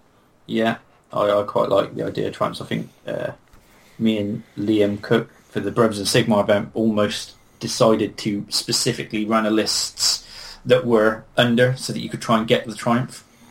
Are they using it at that event? I didn't. I didn't know how it's going to work between two of you. I imagine it would just be an army wide thing, wouldn't it? If you're under, but I Would it be know. a total? So one of you goes 40 points under? I'm not sure they're using them, I don't know. We'll have to have a look. but um, Double check that. if you were going to like warlords, for example, then it's uh, it's quite an interesting um, interesting mechanic because it, it means that it, it's basically if you've got more points left over, um, then you get to roll, don't you? And you get to re-roll all the hit rolls made for one unit in one combat phase. That's huge. Re-roll all the wound rolls for one unit in one of your combat phases. Again, that's huge. Re-roll all failed save rolls for one unit in any one combat phase. Mm, that's pretty good. Yeah. What I like about these, they're all combat, so you can't use it on shooting. No, It's all in combat, which I, I really like. Um, but I I- think it, it just gives you that, oh, I want to guarantee this. But it's kind of. It makes you that decision, oh, I've got 60 points left. Do I slot a spawn in, or do I just not bother and take this buff? yeah, Yeah. take the the chance to roll like you know the arm uh, the the armor save one and stuff like that because that could be massive in some like combats. But they're all good, aren't they? Let's be honest. Yeah.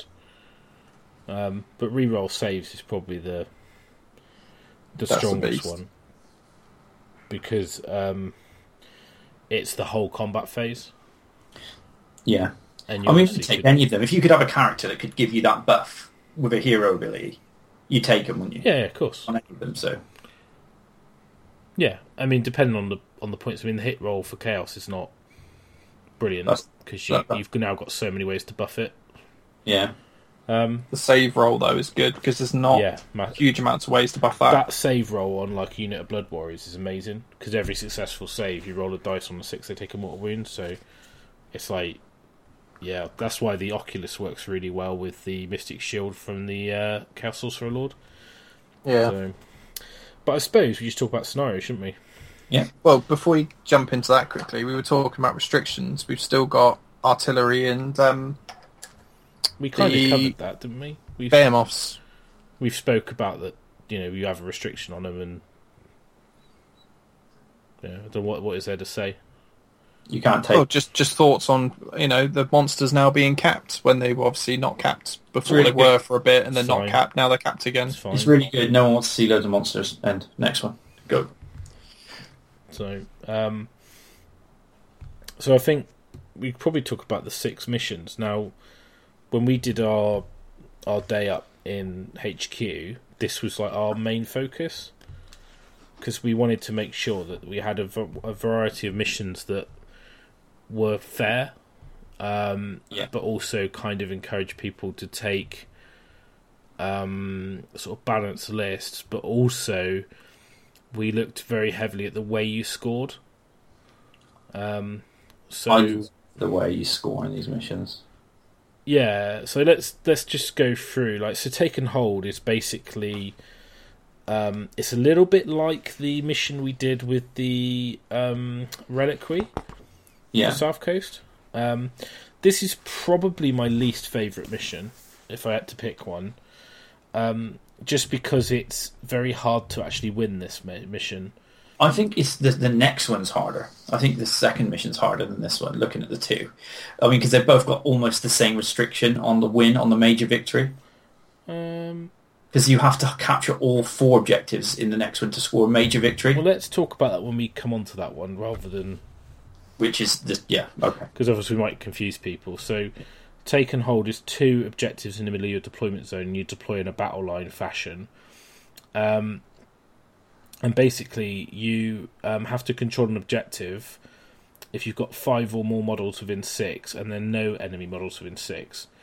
Um, and the five models can be from different units. Um, and from the third battle round, if one player wins a major victory if they control of both objectives, if neither player has won by the fifth battle round, um, then basically you add up what you've killed, and that's a minor victory.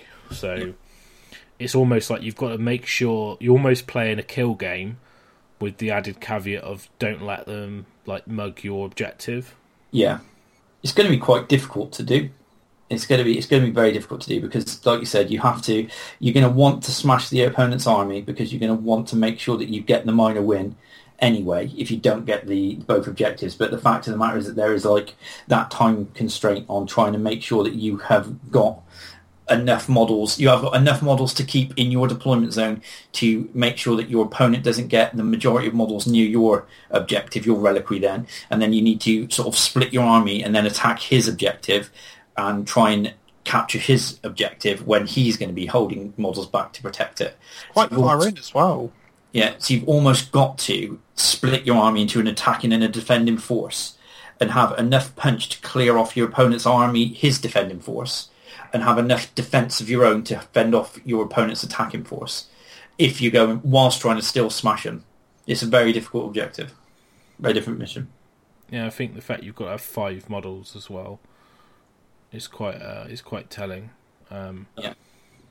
I think this kind of really helps armies that want to that aren't avoidance armies because you, you you can't you can't dance around. You gotta you gotta have people around that that objective.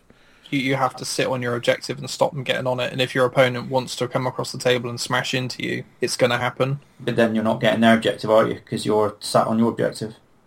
Yeah, that's what we're saying. Oh, sorry, I thought. So Yeah. what we're saying is you can't play a back away and shoot game No, yeah, you can't you can't abandon your objective. No, you, you have to split your force. Like I was trying to make early on, you have to be able to have again. It's, it promotes having depth in your army list, really, doesn't it? To be able to Yeah. have that attacking force and a defending force. Yeah, exactly. And I think um, it's it's okay. I mean, I think it's an interesting mission. I think it's one way if you make a mistake, you could get caught out and just end up losing Yeah, because it's the end of a turn. So Yeah, I think come come term three, if you're not in a good position, that's one where they could quite easily just put their foot down and and just have you on that one. yeah, but quite interesting. So so the next one, Blood and Glory, which we already touched on. So this is four objectives, um, sort of in the center of each quarter of the board. Um, and this one is basically you have to control the four objectives, um, and you control it if you have more models within six than there are enemies.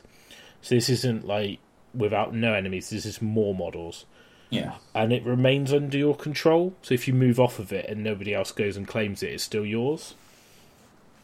I I really like this one. I actually played this one in the design studio against Ben Curry yeah.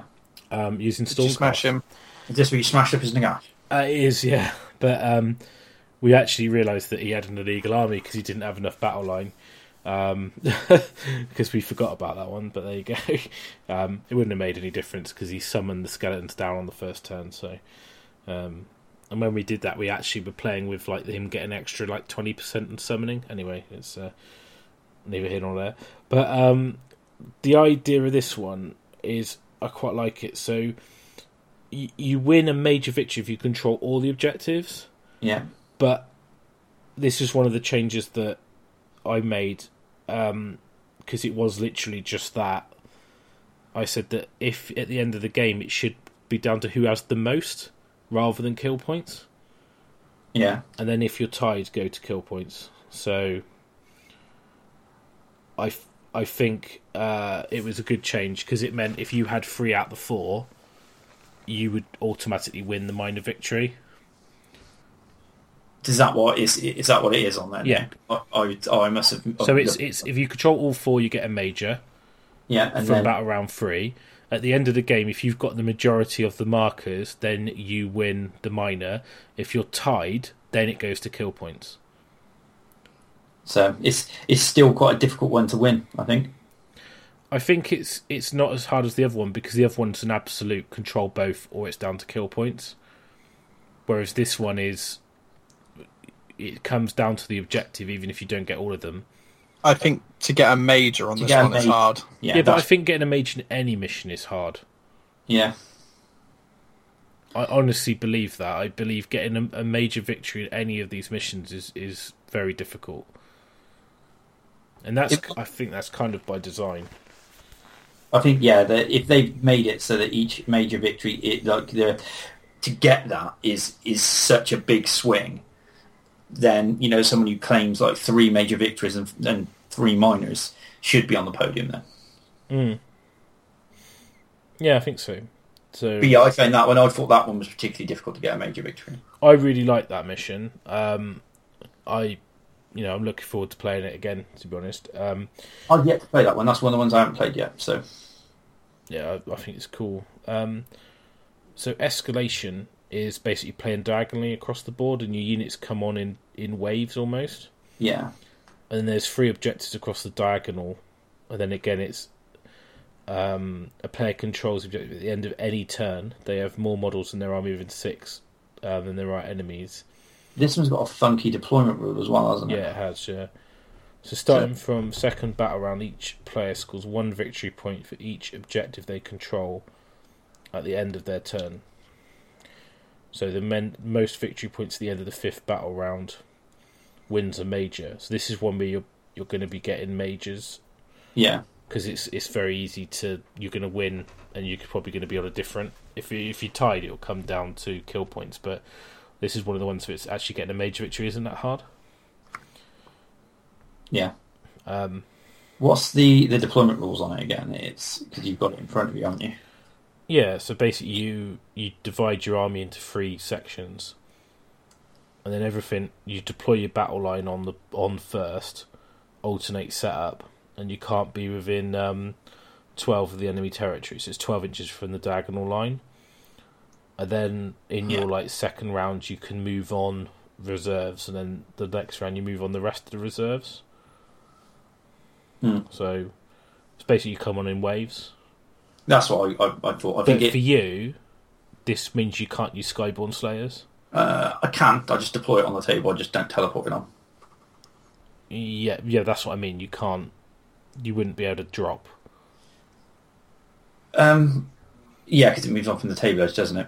I think it's really good for Sylvaneth because they can deploy in the hidden realm still, can't they? For Can the you not just deploy in the in the, like up in the sky or whatever you do? No, because how do you deploy the? You've got to split the formation into three groups that come on at three three different turns, yeah, and Skyborn Slayers drop in one go. Oh, so you have to use the other one. There's the warrior one that can come down whenever it wants. the warrior brother you can drip feed stuff on, but uh, Yeah. I, I think in this situation you take the Skyborn Slayer formation, just deploy it. You know, you you fulfill the formation, take the formation, just don't deploy it in the Celestial Realm. Hmm. Just bring them on because they're Yeah. on the table. Because the formation, you just you you can deploy it in the Celestial Realm, can't you? You don't have to. So you go, well, I'm going to fulfill the formation to get myself immunity to battle shock, and then I'll put the battle line on, which is all my battle line units, which is six battle line units on the first turn, Mm. and four of those shoot. Well, no, because You you can't- you have to I you have to split divide your army up, don't you? Yeah, even you can't. You don't just deploy all your battle line. You- Yeah. So how many units have you got, Les? uh, a lot. Like what, fifteen or something? You got a lot of units. Four, five, six, seven, eight, nine, ten. Okay, Yeah, so, you three. that's their example. Yeah. Yeah. So it'd be a four, a four, and a two. So you put down three units of adjudicators and a liberator on the first one, I imagine. Put four units of adjudicators down all battle line. Oh, you got four, have you? Okay, so you put four adjudicator units down, and then you just shoot your opponent off on the first turn. Yeah, win. Good, good game. Well done. It's almost like I thought about it. Wow. I don't know. It sounded like you didn't know what you were doing a second ago. That's what that, that, I've lulled people into a false sense of security. That's what you want them to think. Yeah, exactly. Yeah. Um, I quite like this one. This will be quite interesting, but like you said, I think if one person's got a really good aggressive army, they will just smash their opponent off as they come on bit by bit.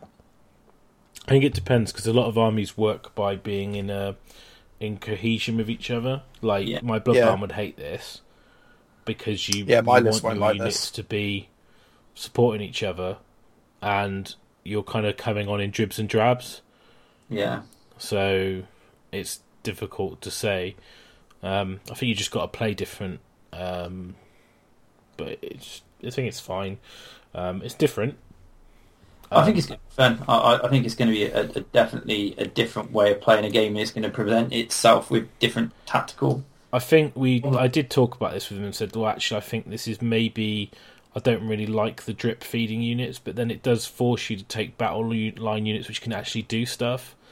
Because if Yeah. you just take like oh your minimum units of crap, then you know you're not going to be in a very good position because you you want to be scoring in the first turn, Yeah. and you're not. You, you know you're not going to be pushing like two, three units of ten clan rats up, are you? They're not just not going to do anything. Or three units of ten zombies. Yeah. So, well, Well, merge it into 130 and move it up. yeah. Yeah. But the um, like if you'd actually invested in decent units, like I've got three units of ten blood warriors, you'd quite happily run those up the table, you know.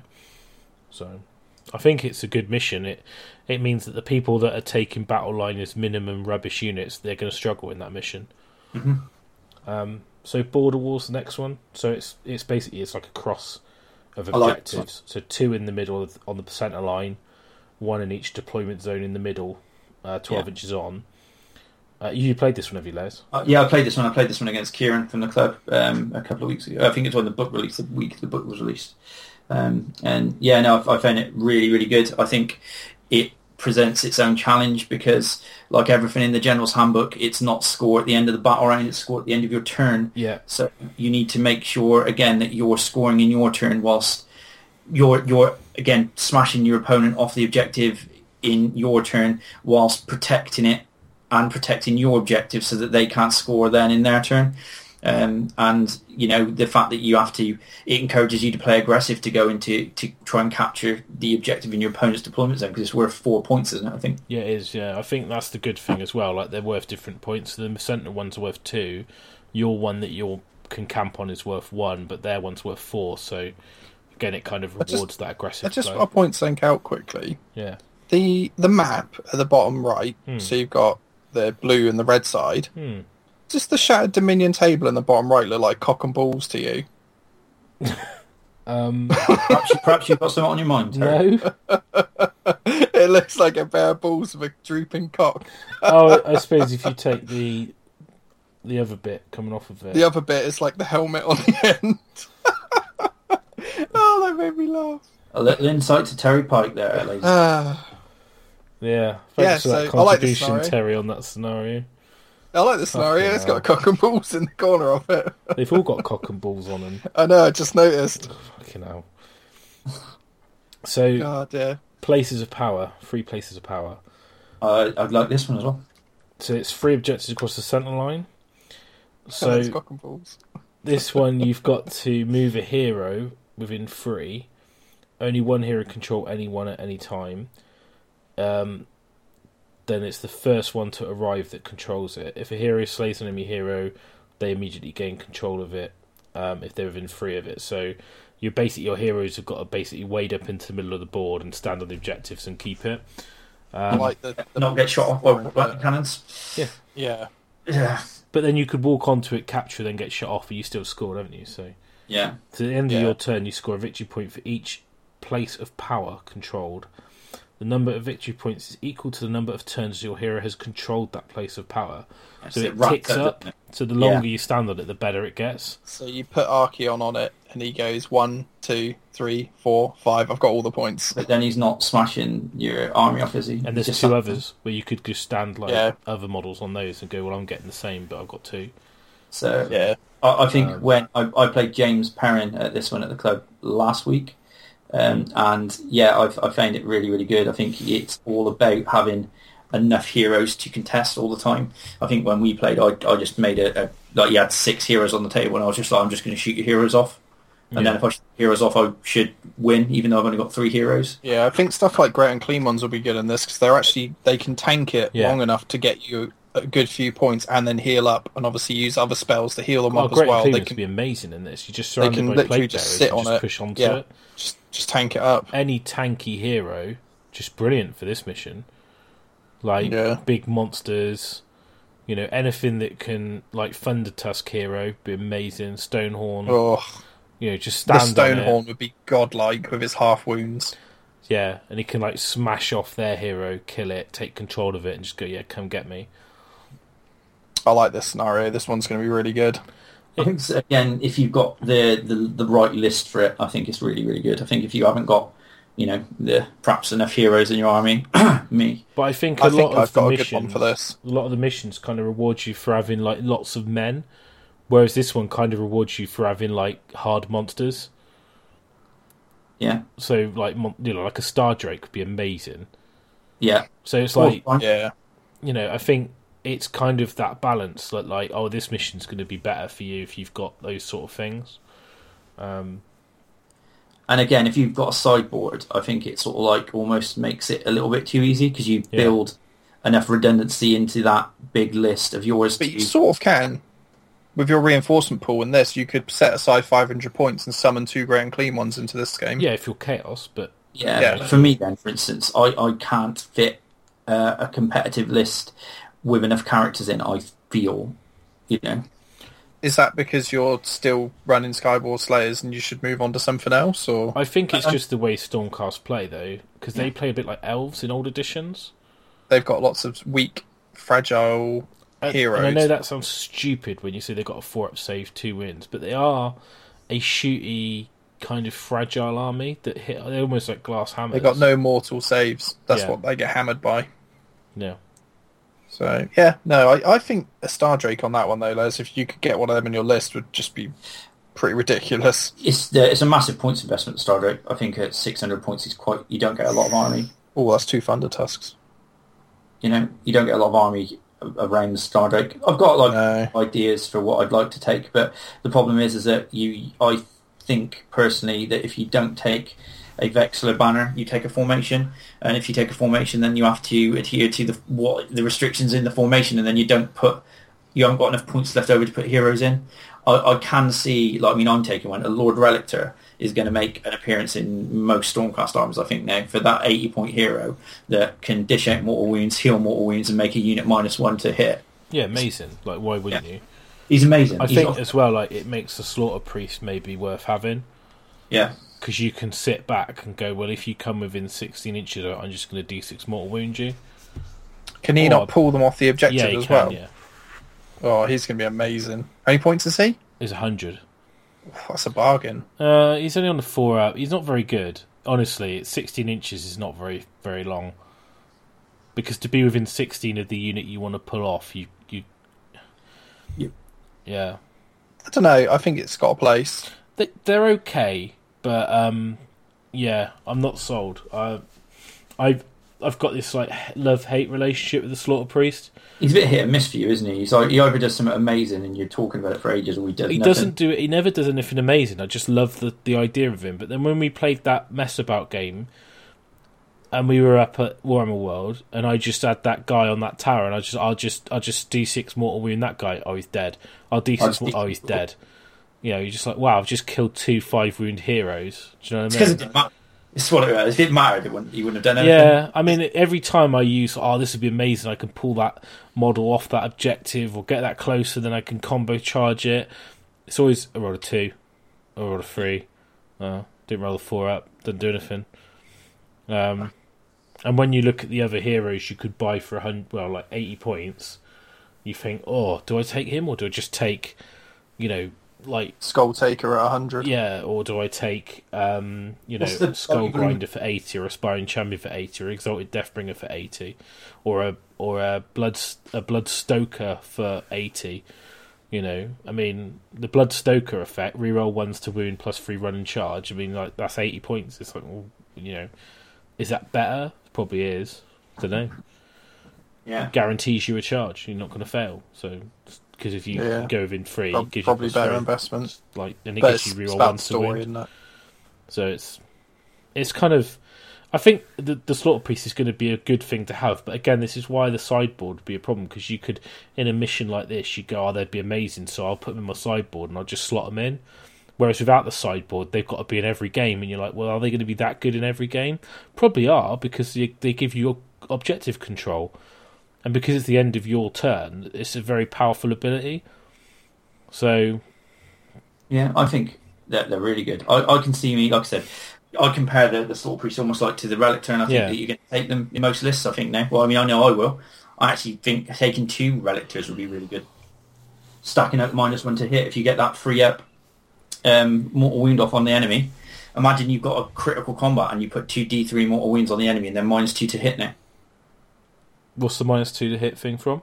So uh, whenever a Lord Relictor hits someone with his lightning bolt attack, you know the three on a three up, they take D three mortal wounds, Right. minus one to their hit rolls. Oh, is it? I didn't know that. Yeah. No, I didn't know until I reread it the other day as well. That they knew add that in new. That, that's just that's just in there, mate. That's always been in there. What even in the start? I've seen that before. Yeah. You sure? Let me Are you making this shit up? let me get. I've never seen that before. I've never seen that. No, when, before. when have you ever seen a relic on the table, man? Bez has got some special new book he's taken to uh, Warlords. I He's just pasted it into his war scroll. Just Yeah, he's just got good with Photoshop. That's all it is. Ben Ben Johnson was just left alone with the developer laptop for a while and just Okay, put some so- changes in. in the Grand Alliance order book, it says on a roll of three or more, the, the unit pick suffers D3 mortal wounds, and your opponent must subtract one from all hit rolls for the unit into your next hero phase.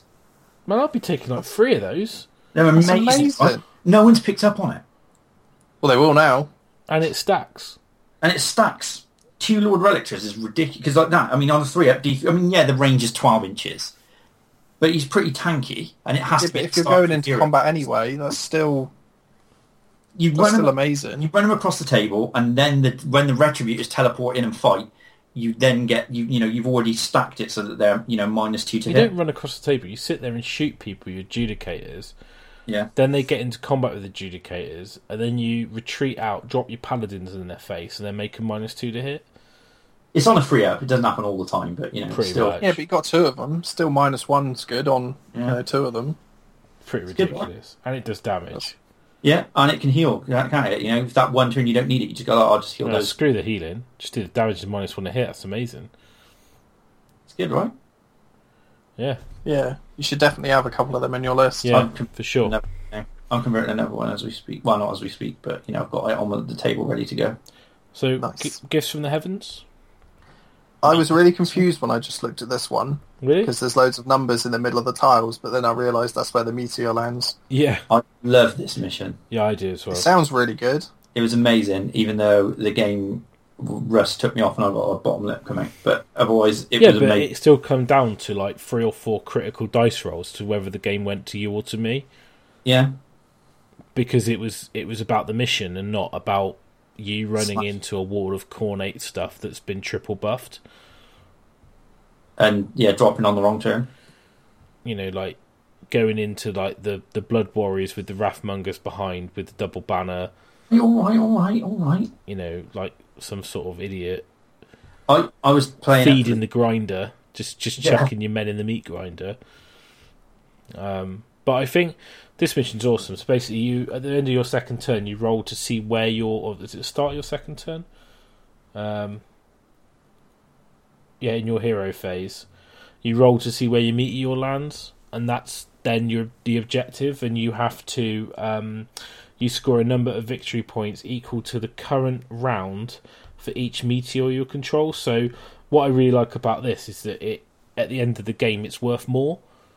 yeah, So it ticks up more and it's kind of it can become a bit weird because you can be in a situation where you're like I've only had it for like two turns, but I've had it on the last two turns, so it's worth more than the other turns put together. Um, does it, do they come down at different times though? They come down in your so your one Yeah. comes down in your hero phase. Yeah, so theirs comes in their hero phase. That's that's interesting. it, it it does make for an interesting turn too, because you're going, especially because that's normally when you're going. I'll play for the double. yeah. The problem is, is you don't know where their objective is. So if you you almost don't want a double turn. If you go love, Yeah. if you if you give them the first turn and you go right, I go to go, you go, oh, I want the double turn, but then I don't know where their objective is. So yeah. So you kind of want to give them the second turn and then play for the next double turn. Yeah, so you kind of want to say, well, I'll if we win the roll and you you know and you go, well, actually, you we'll we'll alternate. You go first because then I want to know where the objectives are. Then I can react to it. Um, but I think it's a really good, it's a really good mission. I'm I'm hoping we play it at the weekend because I really enjoyed it. I think that's probably my favourite. I liked the I like give some give some heaven, and I also like the the one that I played with Kieran. I can't think of the name of it. It's, The one with four objectives. yeah, the um, the one we Border talked War. about. Board, is it Border War? Border War, yeah. Yeah.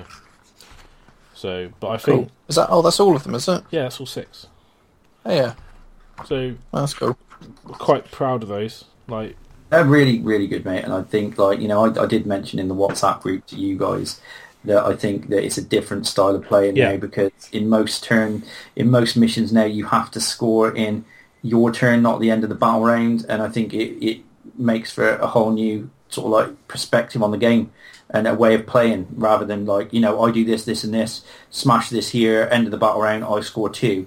You know, you have to think a little bit more you know, open-minded about these things because you have to, go, right, he's going to get to score in his turn now, so how do I stop him scoring and allow myself to score? As opposed to the old way where it was just like, I'm going to smash that unit and then score. Yeah, and as well, like because you go, well, they can't react. Oh, I've got the second turn in the battle round, so I can just run onto it. It's like Yeah. you you you can't do that because then in their turn they would have scored because Yeah. you didn't contest it. So then all you're doing is equaling. You're not you're not getting up. Yeah. I think it's it's That's- really interesting concept because you're you're basically trying you you actually have to push them off in your turn and then yeah it's just it's just really cool. Um, I, I love it. I think the, the missions are the best thing about the book. And, you know, kudos to you guys for, you know, I'm sure that there was bones there already or whether, I mean, I don't know oh, there was there was scenarios to work from. But I Um, think they're really, really good. I think you've done like you guys should be really proud of what you you know all achieved. Everyone who was involved in it. Yeah, I think um, we, we that was where we spent our day up there. We basically played through the missions. So Yeah. we had there was a group of us, and we played three games, three different missions. Had a break, then played three games, three different missions, and um, there was one mission that we we ditched. Like Dan and Wayne played, and it just it just got dumped, and we just went right right a different one, and that's where the border war one come from. Yeah, because I, I really like Border War. because actually originally the we basically just said well we'll just rotate the objectives and then i think the different scoring on each objective come through later. Yeah, so that was the mission that came in because of the flank attack mission got dumped. Um because it just doesn't it doesn't really work when one person's got to split their army and can flank attack and the other person doesn't you have attack and defender i never like those missions for tournament play i just don't think they work no, Um, but yeah, I mean, like Manna from Heaven basically was untouched. It was it was already designed that that mission, or whatever they're called, Gifts from the Heavens now. Gifts from the heavens. Yeah, that mission Gifts was so that was the original name it had on the on the PDF when we got there. But the um that mission basically didn't get touched. It was pretty much the places of power got completely redesigned. Um, the hero standing on it was my shout, which I was quite happy went in yeah, um, because originally it was there was one thing in the middle, and then you had to like try and dig for the objective. So you had to like have a unit there, and you'd roll to see if you discovered it. Um, Yeah. and you got easier to discover the longer you were there. Uh, but we just, I just said, like, it's not, it's it's only one objective in the middle. It's kind of it doesn't. It feels a little bit like Watchtower syndrome. Um, so It's every pin bundle into the middle of the board and fight over a digging site. It's Yeah. So we Yeah. we basically said, well, I said, well, why don't we split it up? I said, why don't you just have it that a hero stands there and they get they get more points the longer they stand there. I quite like the concept of it, like the idea, like you know, your champion's kind of holding the ground holding the like ground, and he's getting more powerful the longer he's there, and yeah, It's- it was I I think all of the missions, mate. I think you know in Eighth Edition when we played some of the missions, there was always those oh, they were awful, weren't they? you'd never play. Whereas I can see each one of these missions being a staple in you know for the you know for the hopefully for the years to come. Yeah, I mean, there, there's nothing wrong with them. And then if you wanted to add a layer of rules over the top of them, like if you wanted to make your event more narrative, you can say, okay, so mana from, or sorry, gifts from the heavens, the two meteorites do damage when they hit, and they've got an aura. So, like, you know, one's warpstone, one's sigmarite. You know, the warpstone has a corrupting fell in. You know, it does damage to you if you're the enemy, but it gives you Yeah. like a bonus if you're like the chaos or whatever, and vice versa. Or you can say, oh, it's a a chunk of like I don't know, like like death energy, and it, it regenerates your units, but then it it hurts your enemy. So you could write a layer of rules over it, like places of power. You could actually give your hero better stats the longer they stand on it. Yeah, like you know an extra attack or like you know an extra rend or an extra damage because they're there or an extra Yeah. armor save. You know each one does a different thing. Yeah, and you could then you could have like uh you know, for all the different objectives, you could have special rules. Like you could have like oh the when you've turned over the blood and glory objective, you could have them as you raising your banners, and they they give you like a bravery buff or a demoralizing effect to the enemy. So you could you could literally write a layer of fluff rules for to enrich the scenarios. Um, and that would be really cool. Um, so I think that that would work really well.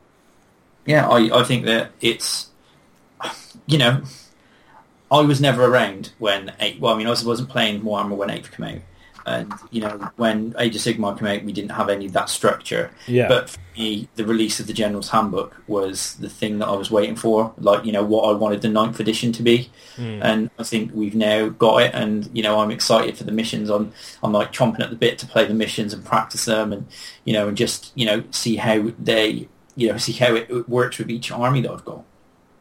No, I think the um, the the actual eighth edition when that hit and we played the master straight out the book with the scenario straight out the book, it was just awful. But I think this this system you can actually play straight out the book and it's going to be pretty decent. It does seem that way. So I think it's a it's a success in that regard.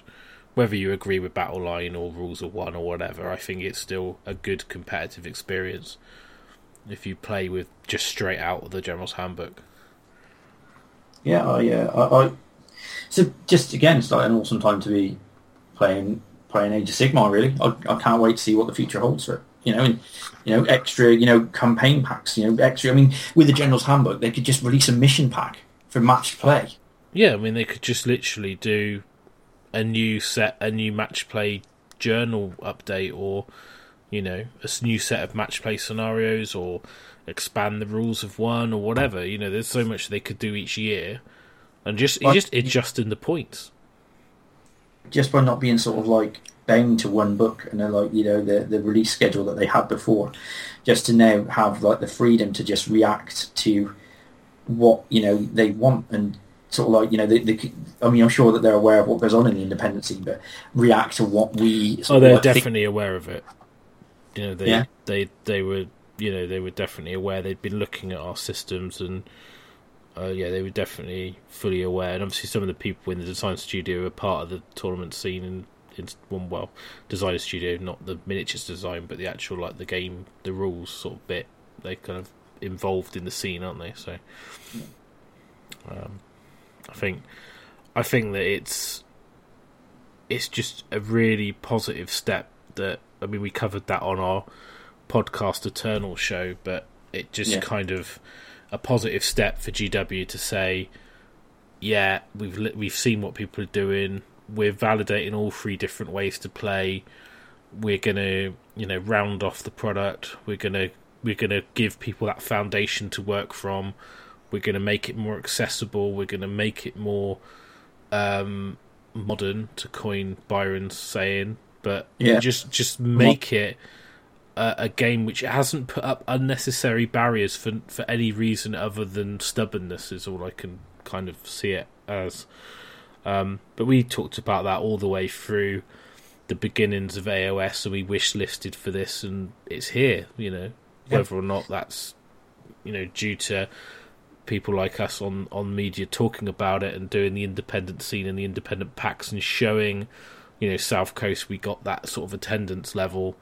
There is a demand. You know, we've shown there's a demand for it. So uh, I mean, yeah, if you go back and you like, you know, look at the wish list. I mean, how many of there are old episodes when Sigmar came out, and we were just like, I just wish they'd give us points. If Yeah. they give us points and a way to play, it'd be like a perfect game. And no, they've done it. Yeah, and I think um, Dan kind of made it a good point when we were at the um, we were at the day, and he said that you know Wayne would started playing war games when there wasn't points, um, but me and Dan are the same age, and we're from a generation where GW went every game had a point as a way to select your army, and it was all based on points. So GW almost invented points for all their games, and when you have points and it was That's like it. so if you've got uh, years of GW sort of almost indoctrinated players, and then you go, no, not doing it now, and it was just so weird. It was just completely weird. And I understand that points is not perfect. Points doesn't balance the game. Points doesn't um, you know, make it fair. But what points does is it just gives people a foundation, and I think, and it gives you a starting point, and, and then people can make their own house rules on top of that. And I think that was the biggest f- point to get across to people. Um, maybe that's that was the change of attitude in the company is that they decided, okay, so it's not it's not about points balancing the game. It's about points allowing people to play, pick up a game with some, a stranger or at an event quickly without having a lot of discussion or prep beforehand. You know, it, Yeah. it allows you to just get on and play, which at the end of the day is what they want people to do. They just want people to enjoy that product and enjoy that, that world. You know, you don't have to have that awkward discussion. Do you measure to bases or do you measure to model to model? It's all there on the match play. Do you want to have a match play game? Well, the bases isn't, a, but Isn't it? no, that's a that's a tournament uh, house rule for Oh. warlords. Is it? Oh, okay. Because actually, there isn't. It does say in there about some players It prefer. suggests, yeah, 'Cause in we- here that you can do it. We said to the guys that we wanted them to put it in as a a kind of this is some people play this way because to say it's not that it because you had a few people that were arguing well it doesn't say it says you measure to model and take it almost too literally and I think what what a lot of people we wanted to say is that we're not going to say that that's wrong and you should measure to bases. I think it's just that by saying that you a lot of players do that, um, you, you know, and actually, it when we were discussing scenarios, the base thing created a little bit of a problem with some of the sort of the mentality because we had the mentality of oh, if you've got Archaon on a big base, because I think the radius was three inches originally, you could sit on top of the objective because objectives are not physical things that block movement. Yeah. Um, and his base is so big, you can't actually get within three of it. Even if you're touching his base. It's pretty legit. I Um, like that. But then obviously they said, well, you could just stand on the base. Oh yeah, because it's models. But then I we said, well, but not everyone plays that way. So why do they made it six? So that's where the six Yeah. inches come from. Because we, we were saying, well, six is a bit bit better, isn't it? It's a bit more bit more play in it. That's a lot of space. That's a quite a big It's a radius 12 for an foot- It's objective. twelve inches, isn't it? It's 12 twelve, inches inch is a bubble big around, radius. around the objective. Yeah, Which it's again, it makes for more interesting things where you could actually walk up to it and contest it without actually. You can't. It's harder to just put bodies over it, so you can't get near it. yeah. You just blob thirty plague bearers spread out all across it and go. You ain't getting within three inches of it. Now you could get within six inches of it quite happily Yeah, Yeah. because that's a massive area to cover. yeah, and I think that was kind of the decision that we made is that that it would be better that you you kind of you can't just almost like blob people out of the objective. Um, Yeah. you can still put It's a defensive change. unit on there that's got a lot of bodies because that's still going to be hard to shift, but you can't just deny people with space. And but you can still actually, but in different ways. Twelve inch bubble is a lot of space to try and block. So Yeah, but you'd have to use like multiple units and pin them in combat, and then you have to do it in different Yeah. ways. You know, like using like your units that mean you can't retreat, or some you know stuff like that, or a treeman that just wades out and pins the unit in combat that they can't retreat out of. So, um, but yeah, I think I think that basically covers everything in terms of scenarios and house rules and stuff. I think probably take a break, come back and talk about what lists we've been talk thinking about doing and the events just quickly. Yeah. Yeah. So, all right, we'll have a break there and we'll be back in a minute. Come join us this September for the first ever Facehammer Grand Tournament, being held at the Element Games Northwest Gaming Centre in Stockport on the 24th and 25th of September. This five round Age of Sigmar tournament will use the new match play system from the General's Handbook, as well as feature seminars on tactics and painting, and also a painting competition. Tickets are available from July the 4th through the Element Games web store, so make sure you get yours so you don't miss out. See you in September. And we're back from the break, and we're going to talk about points. Yay! Hey. Um, so obviously in the in the book there's a load of points, and we should we're probably going to talk about artifact abilities as well. Which would be a good idea.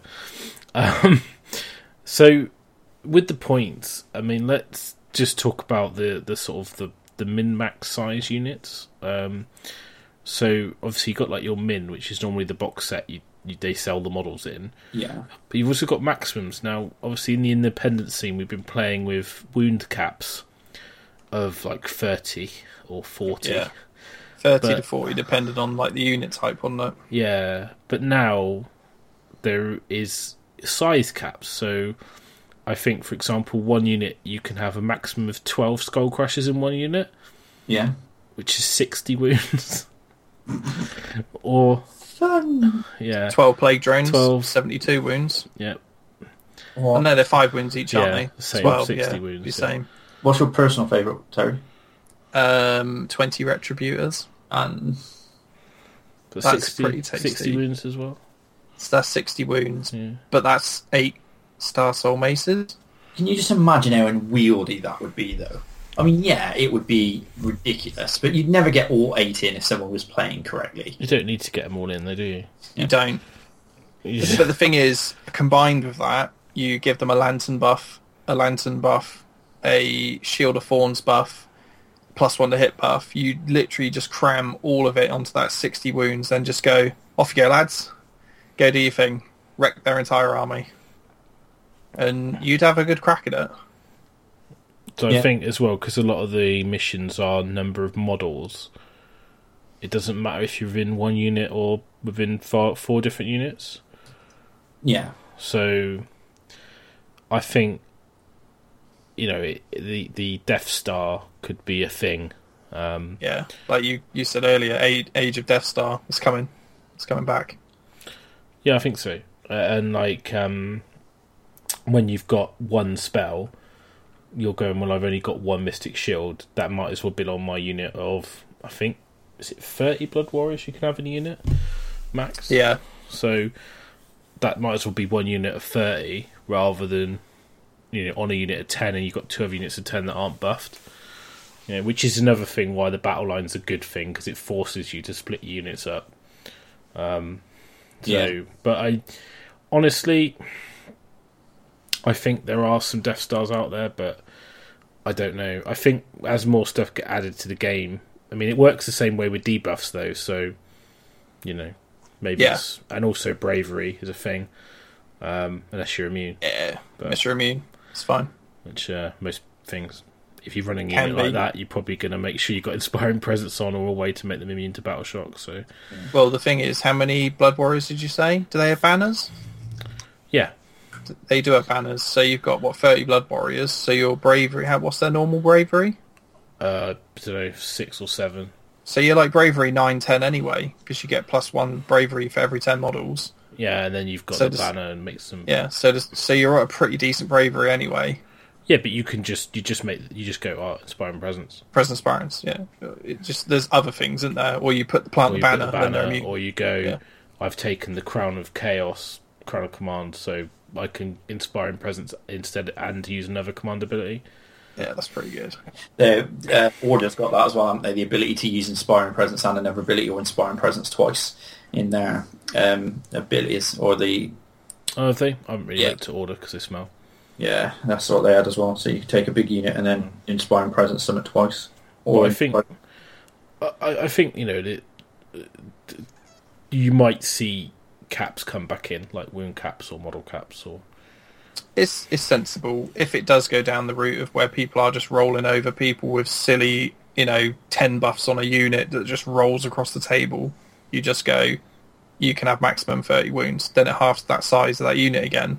yeah, or you fine. just you just put a house rule in about stacking of of persistent effects, and you just have to you just have to sort of like word it in a way that's clear. I mean, we did it for South Coast, and it didn't. It wasn't like really unclear, but Yeah.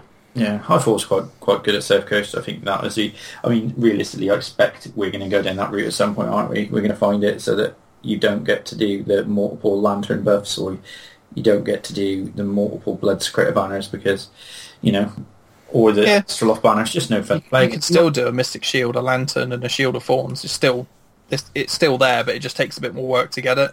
Yeah, but I think those those I don't know how bad it is when those models you just prioritize taking those models out, and then you like well they've lost that synergy then. So Yeah, it's just they you know there's that one turn where the banner puts those twenty retributors in your face with a one up re-rollable save, doing mortal wounds back, hitting on fives of exploding mortal hammers. It's, it's, it could yeah, they'll kill the unit they hit, but if you spread out in lines and using your board space with uh, MSU style, then they're going to kill like eight or one or two units, and then it's your go and you can counter it, and you know so. Or you do what Oh yeah, you do what Rob Perrin does, like with his Archaon, and you like create Retributor bait. You're not going to get, you know, even with ten Retributors, you're never going to get all of them onto the Archaon if you play correctly, because you just well you just need the eight eight big dick hammers on him. uh, if yeah, you but it's quite hard to get all those on to Yeah, model. it's, it's you- really difficult, man. Eight, you, they're so unwieldy on those bases. You need to pile in. You need to plan how you're going to pile in before you do it. And if you've got Archaon ringed by a load of troops, they've only got a one inch reach. The Yeah. Retributor Hammer, so they're not Well, going that's to that's Rob playing smart then, isn't it? Because Yeah. he's not letting you do that. basically Rob Perrin sat there with a load of units either side of Archaon and went, "There's enough room to get four star soul maces into him." And people do it and then go, "Oh, they didn't kill Archaon." It's like, well, no, because you've only got four star soul maces on him, which isn't going to kill him. Of course, it's not. it's like Retributor bait. Liam Cook does it really well as well. So it's people who don't know how like paladins move and like the piling range and stuff like that. You just it's so easy to take advantage of the fact that they've got a one inch reach if you're smart. Yeah, but you, you can do it protectors as well with their three inch reach. There's nothing to stop you buffing them as well. Not so good with the damage output though. as well. No, but it that can be comes done. down to the sideboard thing, doesn't it? Because if you're playing against, um, if you've got a sideboard where you can switch retributors for protectors, but if you took protectors, then you just go, oh, they're just not that good. Like in many such circumstances, unless Yeah. in that specific example. against unless you're against like four Thundertusk, then you go, oh, here comes the protector train.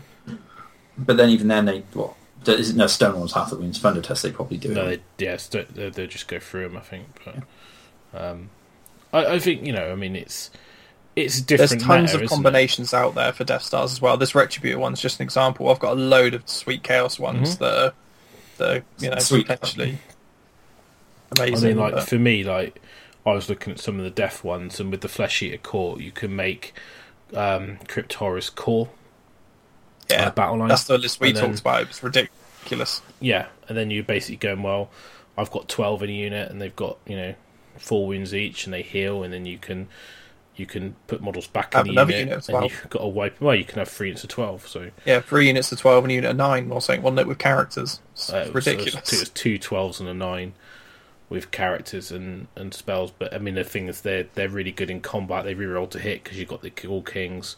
The Ghoul Kings are only 100 points. They're quite cheap, what they are. Um, and then you've got like okay, so I've got the the deathless minions. So I've got the five up.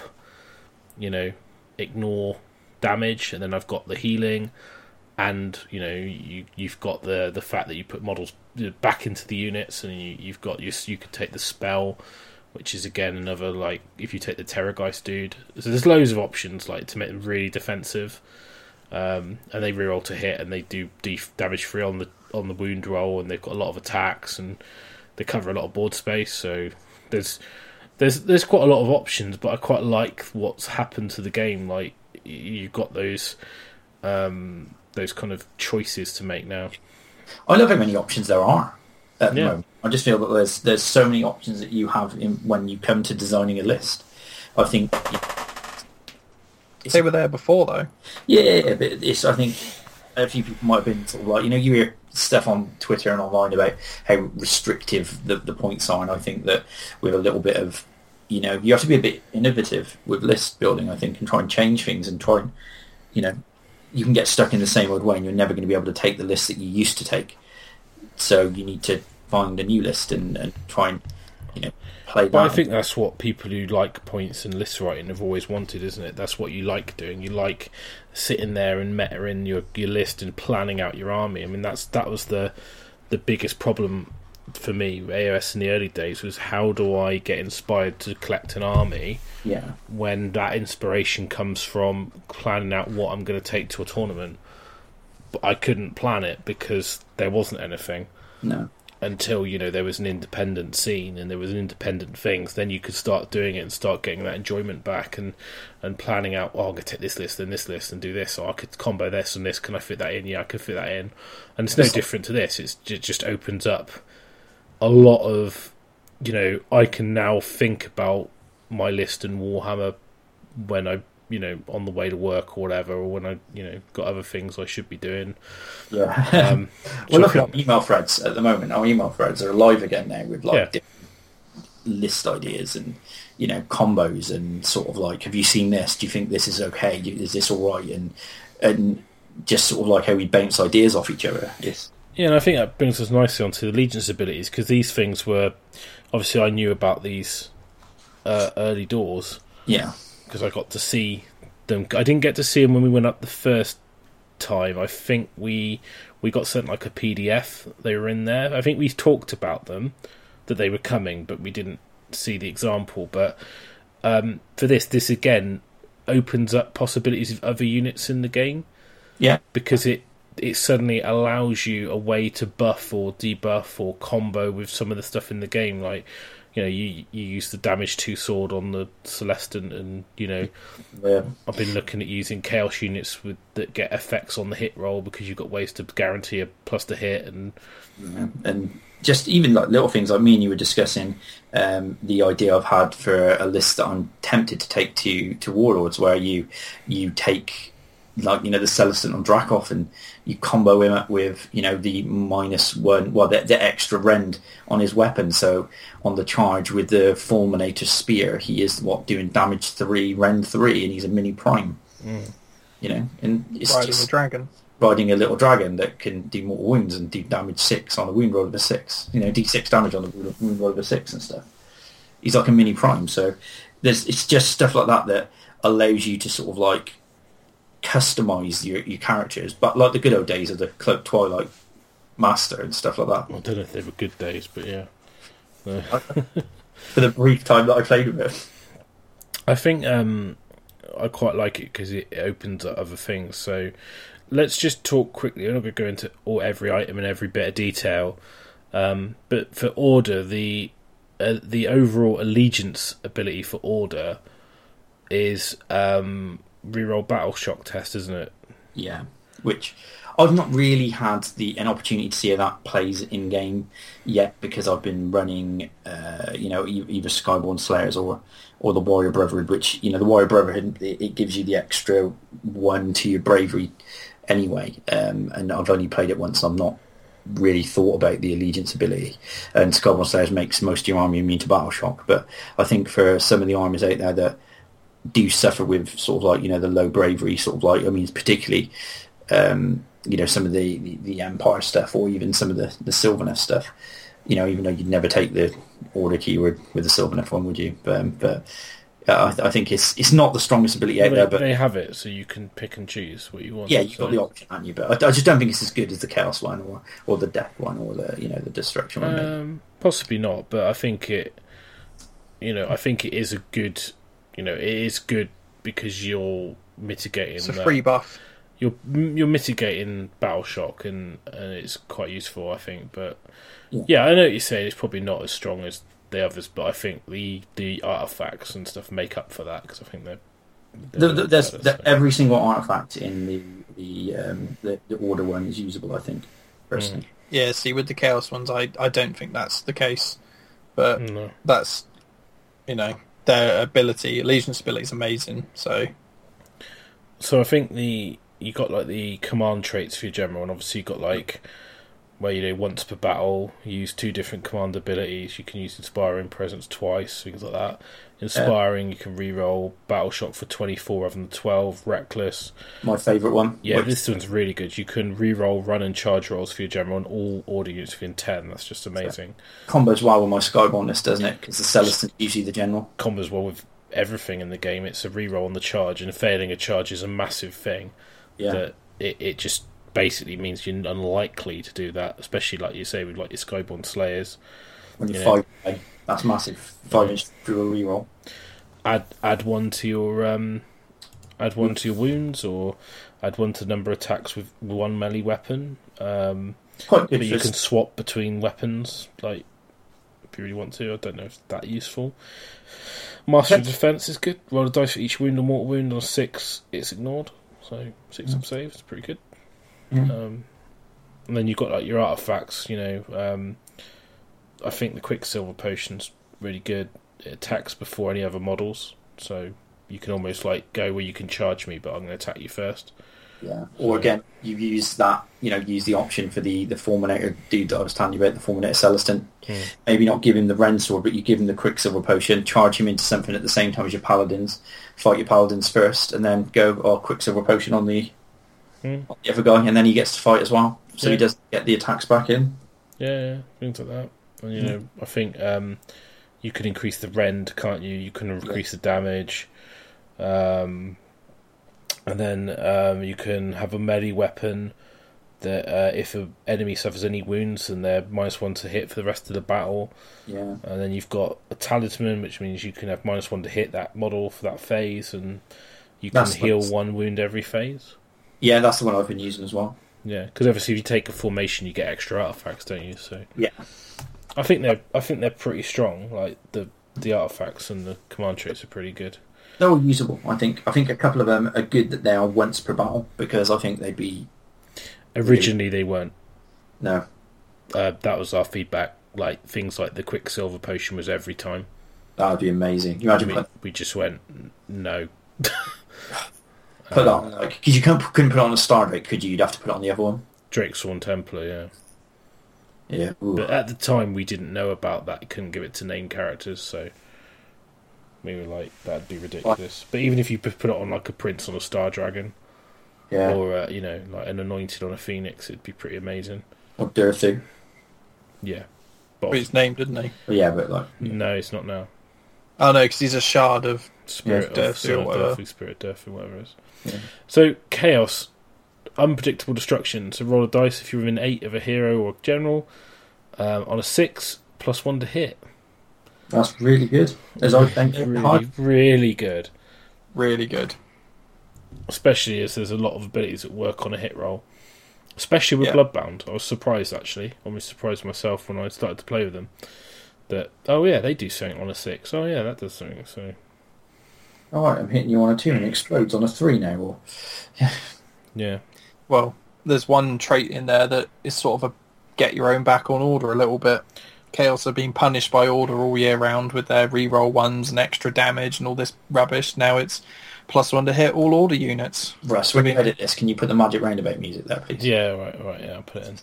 Yeah. Duh, duh, duh, duh, yeah, um, yeah, Dark Avengers, just awesome. Uh, and they've FAQ'd this that you can pick per battle, haven't they? So before each game. Yeah. So it's pretty good. Um, Spiteful Destroyer add one to wound rolls made by a melee weapon, uh, including their mount, which is That's really good. so. Especially when you think that Forge Order releasing like a Khorne bloodbound guy on a dr- Khorne dragon. I imagine that's Yeah. really cool for the dragon, wouldn't it? So Yeah, I mean it depends. If you've got anything that doesn't affect on a wound roll, then yeah, it's better as well. Um, Cunning Deceiver, they are quite like this one. Subtract one from all the hit rolls of enemy attacks in the first round. I can see this being good against like Auric gun lines, Savage Any- Auric gun lines. Any Alpha Strike army that wants to do damage in the first turn, you're Yep. basically going well. You're minus one, so your boots.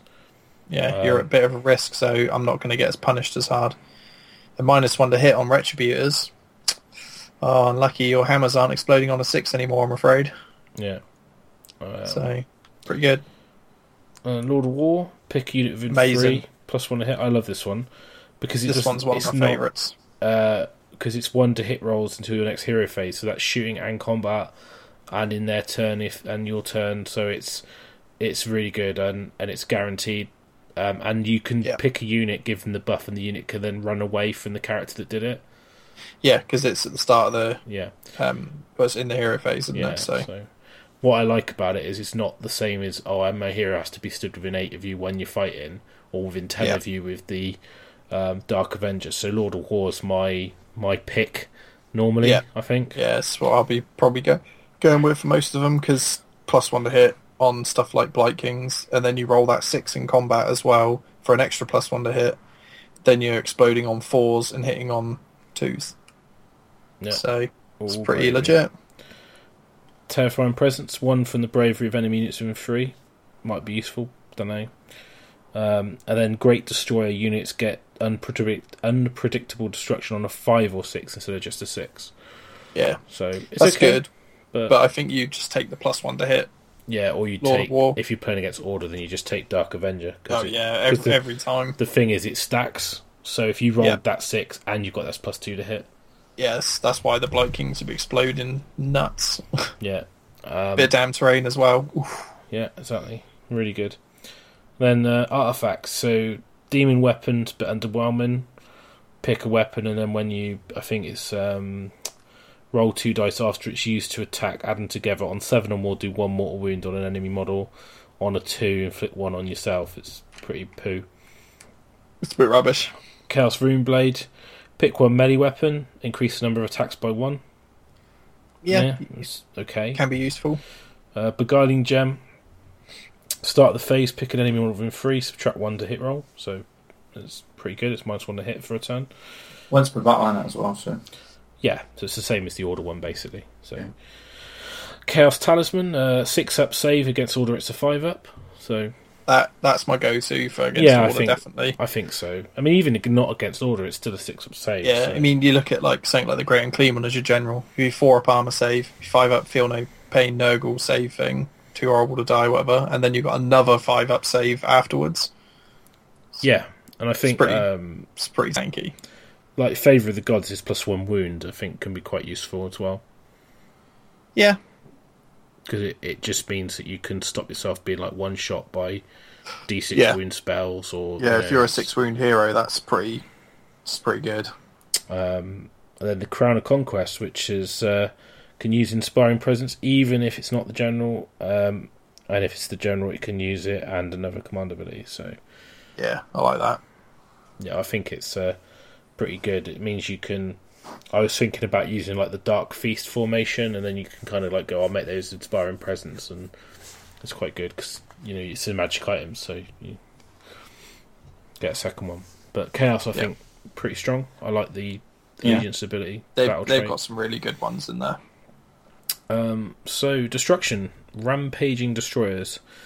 Um, so basically, roll a dice uh, for each unit that's within six of your general or another hero, and that's how many inches um, those units can move. So it's basically gives you like a little like run in the hero phase, which I think is really quite good because it means it allows you to surge forward in your in your, On your turn. first turn, you just chuck those Thundertusks six Yeah. inches potentially forwards, so you can then move forwards and then shoot turn one. yeah, Yeah. or or take the formation from the Angels book with the was it the Gore-gruntas? Yeah. Yeah, well, I think then you're- anything in the game that allows you to move extra is strong. You know. Yeah, definitely. Um, Especially in a close combat army.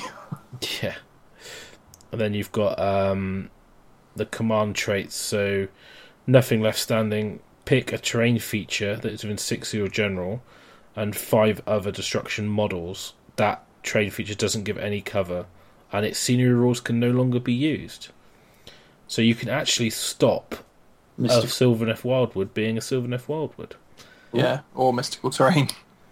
Yeah. Being mystical terrain. Um, so I think it's quite cool. yeah, Um, Might is right. Add one to wound rolls made by the general's melee weapons, including their mount. the whole So same as the chaos one. Um, Wild Fury. Add one to general's hit rolls if they've lost any wounds. Add one to general's hit rolls and wound rolls if they've reduced to half their wounds. So pretty cool. Um, Bellowing Tyrant. Pick a friendly destruction unit within six. Add one to the hit rolls of that unit until the next hero phase. So d6 inches. That is sorry. So Yeah. it's a bit like the chaos one, but it's a bit random. Uh, big and brutish. Add one to wounds. And then Um, Ravager but add two to the dice rolls for Rampaging Destroyers. the one that most people would take, I think. Yeah, I think so. Yeah. Yeah. I think it's probably the go-to. So does Um, that mean that you can you roll your d6 and then you can potentially move eight? Yeah, Yeah. Oh, that's really good. It makes those Ironjawz that can fight but a bit slow pretty handy now, right? Well, and, and your Mournfang that are like you, you know remember Ricky's formation that uses where everything can charge you turn one even if you're on the baseline. Beast Claw Does he- Avalanche. yeah. Yeah, because he can effectively charge 48 inches turn one. So if you even if you're on the backboard edge, he can get you. Imagine having an extra eight inches just plugged into that. That's Pretty good. that's horrible. Um, and then their artifacts, you've got the Meteoric Hammer Blade. Pick one weapon use bearer can use. Um, instead of attacking normally, you can hit the ground. Roll a dice for every model, friend and foe, within three of the bearer. On a five or six, they take a mortal wound. So, So, quite is that yourself as well? Uh, no. Well, you're within three of it. Yeah, but not because it says other models. I think Yeah. this is within three of the bearer, so I don't. I don't think you'd roll for yourself. Um, but anyway, um, you you basically it's quite good if you get swamped by little shitty units. Like Yeah. you've got like a guy on a cabbage and you're being like attacked by lots of guys, and you could just go smack. And it's kind of quite good as well if you give it to like your Huskard on uh, whatever they're called, um, Stonehorn or whatever. Um, but then this is pretty good. Um, Talisman of Protection. Roll a dice each time this model suffers a, a mortal wound. On a four or more, the wound is stopped by the talisman and has no effect. So you can use that on the guy on Thundertusk, and it gives you a four up mortal wound save. Or the Stonehorn Or that halves the wounds and makes it even harder to kill. Gives you a four up, yeah. Yeah. Gem of Seeing. Pick a unit within 12 of the model. Add 1 to all hit rolls made by this model against that unit until your next hero phase. So it's pretty cool. So, so just plus 1 to hit against something. Um, Blade of Vituperation. I don't really know how to say that. Um, in the combat phase, you can reroll one failed wound roll for each enemy hero within 12. So pretty poo, I think. Um, Collar of Domination. The start of the enemy movement phase, pick an enemy monster within three of this model, then roll two dice, add them together. If the total is equal greater than the enemy's bravery, it must retreat. Pretty, pretty situational that one, I think. Very situational. Um, Battle Brew. In any of your hero phases, declare this model will drink either one or two swigs. If it takes one swig, add one to hit and wound rolls for the model. If you take two, add two to hit and wound rolls for the model. Uh, but the hero takes one mortal wound at the start of your future hero phases for the rest of the battle. So, plus two to hit and plus two to wound, though, is pretty good. yeah, if you're like a you know a 12 wound um, Stonehorn or something, Turn or whatever three you've got. onwards, you know, when you're So, yeah. yeah. So yeah, term three onwards, you're like, well, I'm going to take three wounds. You know, it's not the end of the world, is it? No, exactly.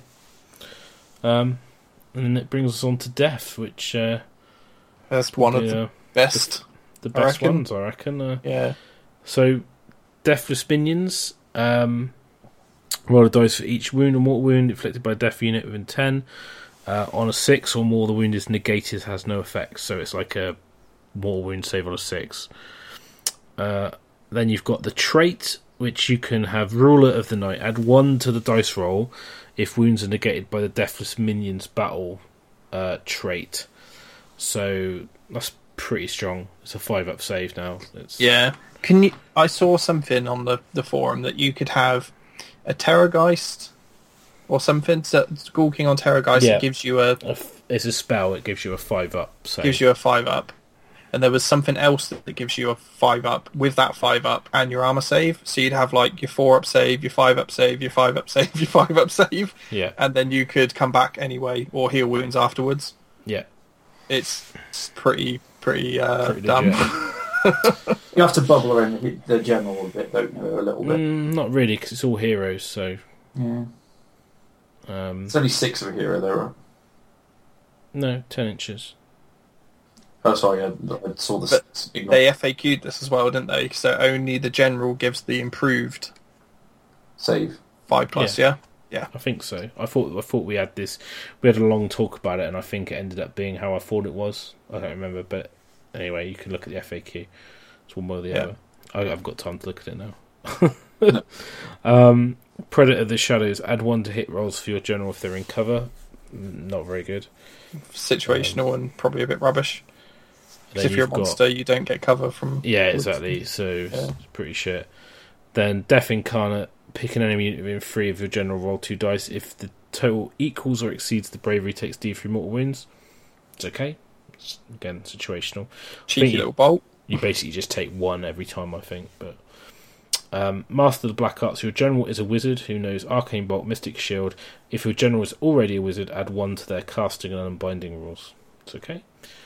Um, Red Fury, roll a dice after your general attacks in the combat phase. If the roll is less than the number of mod wounds they inflicted, they can immediately attack again. So pretty, pretty good.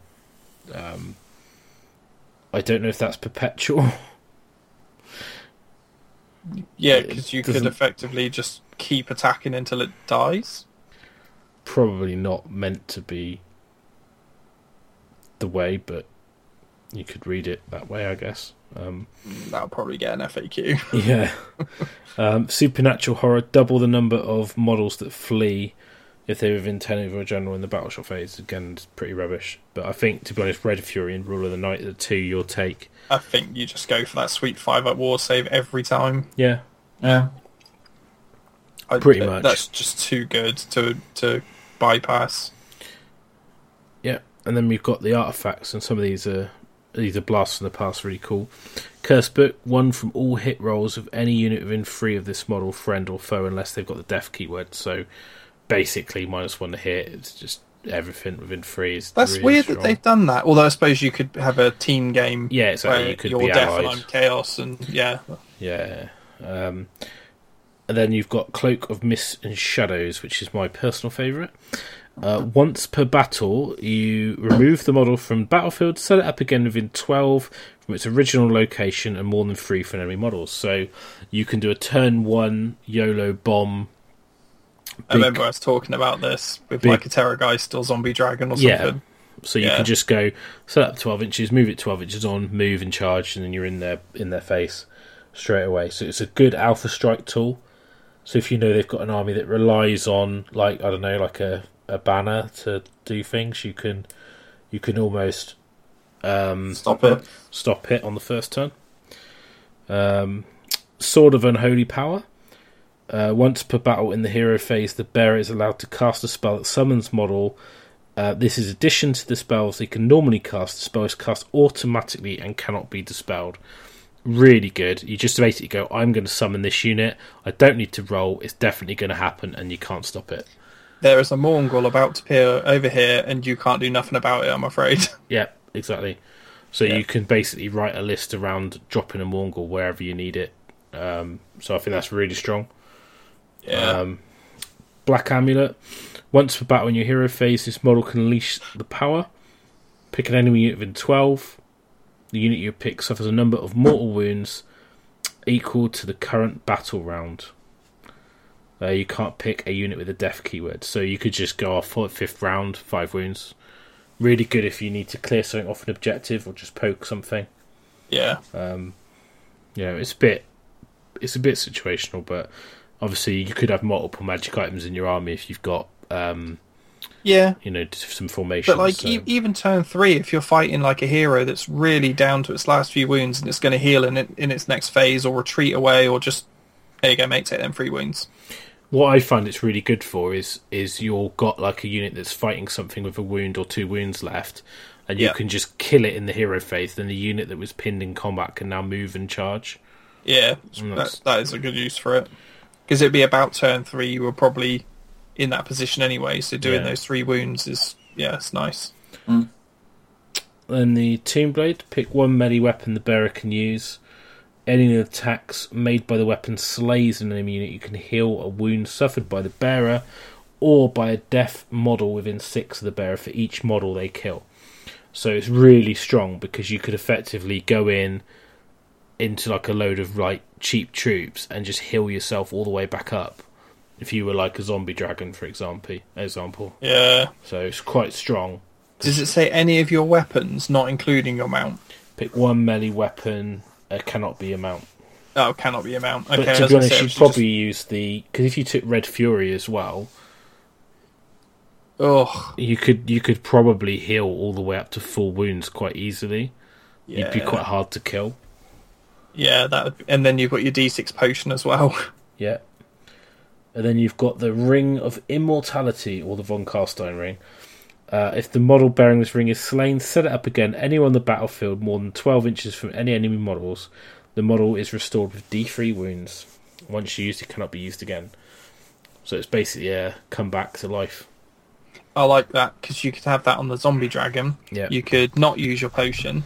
You could die. You could come back to life with D3 wounds, then pop your potion for another D6 wounds. Yeah, I think the only thing with it is immediate. So if you die in their turn, you immediately come back. Then they could kill yeah, you true. again. So um, it it's okay, but it's not. But you can put yourself further away, can't you? Oh yeah, you could put yourself in a safe position, but it's just um, you know. It's, I think I think you just take like the tomb blade and just get all more stuff, yeah, probably. Um, or the cloak the and cloak. just YOLO up the table. I think um, they're really cool. There's some really good Dev have a for really those. nice selection of stuff. I just wish they had more units to to pick from, more spell lores. That'll be coming soon, I hope. So looking forward to more death stuff coming out. Yeah, But need like a unit of baby Nagashes or something. yeah, well, like a a monstrous like wraith unit would be cool. Like like almost like monstrous right spirit Like a things. like a Mourngul. No, not in be- in between a Mourngul and a spirit host or uh, something like that. Yeah, Almost like a hex wraith. No, not like a guy on a horse, but like a monstrous one, Okay. like a monstrous wraith. yeah. not not a Mourngul, but mini Mourngul, Stick a Mourngul. like a group of them. Group A pack uh, of unit Mournguls. Pack of Mournguls. That'd be amazing. Is that what you call it? A pack of Mournguls? Uh, An probably annoyance probably be a Mournguls. probably be a murder, wouldn't it? Murder of Mournguls. a broke of Mournguls. A herd. right. Um, so that's basically the General's Handbook. So obviously we've talked about pretty much everything for the match play section. Um, but we're obviously going forward. We're going to do a lot of tournaments. We're going to talk about a lot of lists, and we're going to talk about getting ready for tournaments, doing tournament reports. So we're obviously that's going to be our focus. So you're going to hear a lot about the General's Handbook going forward and allegiance abilities and things. But I'm sure our opinions will change. But that's our initial reactions, I guess. Yeah. So you guys want to say anything before we uh, wrap up? No, I just think it's um, I think it's been quite nice to to go through some of the the other sort of allegiances because I've not really looked at them. I've only been I've been focusing so nice well, so much on the order ones. And it's, You should try and write lists for other armies. yeah, Yeah. Because before in eighth edition, you'd have to have all the army books to do it. Now you've got all access to all the war scrolls and all the points in this one book, so you can actually go. I'll just write a few chaos lists and see what sort of things people might be doing, and you could, you can Yeah. actually sort of theory. Because I've made loads of lists for you know death and some quite silly destruction lists and stuff. Just going, oh, I wish I was doing destruction. I could totally do this. yeah. I, I quite fancy a destruction army these days. To be honest. yeah, four Thundertusks. I think there's there's so much I'd love to do. There's so many armies Yeah. I'd like to play. It's it's just the possibilities are kind of endless, and that's Yeah. a good place to be in, really. Um, I'm not doing any more armies until I've painted this massive amount of silver that I've got to do. yeah, I've I've I'm probably going to do go to my Nurgle. Um, I've just I'm on a weird Bloodbound like revival at the moment. Um, After, me, yeah. huh? After you smashed me. After you gave Lesbian Yeah. pumping. yeah, Uh, yeah. I'm sorry, pumped you up. Yeah, um, but I, but I've got, I've, I've, it's kind of like rounding off what I've got because I've got sixty Bloodreavers unbuilt, not painted, and like twelve Bloodcrushers and like three skull cannons. So Ugh, skull cannons. I might just do them and have it ready, and then I've got like a Khorne demon army, You and should do them, and then army. you can join my club of not anti-skull cannons. I'm on the hate train again. People will remember through the years I've loved and hated skull cannons. They're back in my rubbish pile again now. I love skull cannons. I'm never taking them. I'm taking them to everything. I hate skull cannons. I'm never taking them again. That they're done now. Two skull cannons. They're done. They're in the they're in the box of you're not coming out to play. I, I honestly wish we could go back to each episode and like tally up the amount of What, do like a montage of skull Montage cannon comments. Terry going like, yeah, no, this shit. I'm not taking them ever again. Yeah, I took uh, two skull cannons. I don't think I, I don't think I've got the will to do that. No. It's every other episode, isn't it? How many have we done? Yeah, well, a lot because we we've done mini-sodes and episodes and split them up, which is something we're going to get rid of. We're just going to go to episodes because um, Yeah, because our minisodes are longer than most people's episodes anyway, so they're just episodes. yeah, exactly. And um, I think we're up to over fifty shows now, split across both formats. So um, we're just going to go probably just combine and jump straight to episode, whatever it would be when we combine it all together. So Yeah. And there's Yeah. been a bit of a sort of lull in tournaments at the moment. It's gone a little bit, not quiet, but they're a bit more spaced out. But once Oh, September, so- October, November rock in, it's bad. I know. It's there's so much coming. Like you we've know, got two in August, two in September. uh, Like, one in Definitely one in October. Yeah. we got Clash, haven't we? So yeah. Blood and Glory, November. yeah. Yeah, and I think as well, like we we've done Call to War. Um, we'll probably do a show on that. Probably be quite a quick one because like it's South Coast, so it's kind of it's relevant, but it's kind of not. But um, we will talk about our games and stuff and go through it. But we just need time to get on and record it, basically. So we had a bit of a fail last night where we lost all our recordings. We had to change the software we use, and then tonight we've recorded the General's Handbook show, which we were going to record yesterday, and tonight was going to be the Call to War show. So um, there'll be some shows going out. I've got a car show as well that we recorded when me and Les were went up to Warhammer World, which is ready to go out. So I'll probably put that I'll out. put as that well. out tomorrow then. So by the time you hear this, that's already out. Yeah, and then we've got um, we've got some things we want to do. Uh, we've got a battle report should be going up soon uh, on YouTube, so that'll be really cool when that's done. Yeah, And we I play you- through the Gift from the Heavens mission. I, I'm hoping there's going to be something special. I'm hoping that it'll be really, really good. So Yeah, we had some issues with the audio, but that's been resolved now, so that should allow Liam to get on with it. So, yeah, it's all good. But yeah, lots to come, and obviously, Facehammer GT. There's still tickets. A couple more tickets sold today as well, down to 27 left or something now, I think. 27, 28 left. You, you definitely want to come. There's loads we haven't ex we haven't shouted about yet. Um, so there'll Wait. be announcements coming up. Uh, what's this space? We'll do a s- episode. I expect about it, won't we? Few- yeah, maybe like a short a short announcement show that hopefully GW can plug as well. Um, so we've done the video on YouTube, which was our kind of first dipping our toe into that format, um, and then we we had an emotional day of 14 hours of recording to get the battle report done, uh, which to be honest was a bit of a chore, but but f- quite interesting as well. We went through every emotion possible. Yeah, especially you. yeah, yeah. I was like, "This is amazing." I fucking hate it. What time did you get the taxi there? Oh, he, he was he was the taxi. Um, Oh, so, right, I think that's everything. Thanks for listening. We'll be back soon. Yeah, watch the space. well, latest. Right. To make sure you don't miss out on any more Hammer to Your Face, subscribe to us on iTunes, add our RSS feed to your reader, and follow us on Twitter at facehammer underscore. We hope you enjoyed the show. If you'd like to give us some feedback, we'd love to hear from you. Thanks for listening.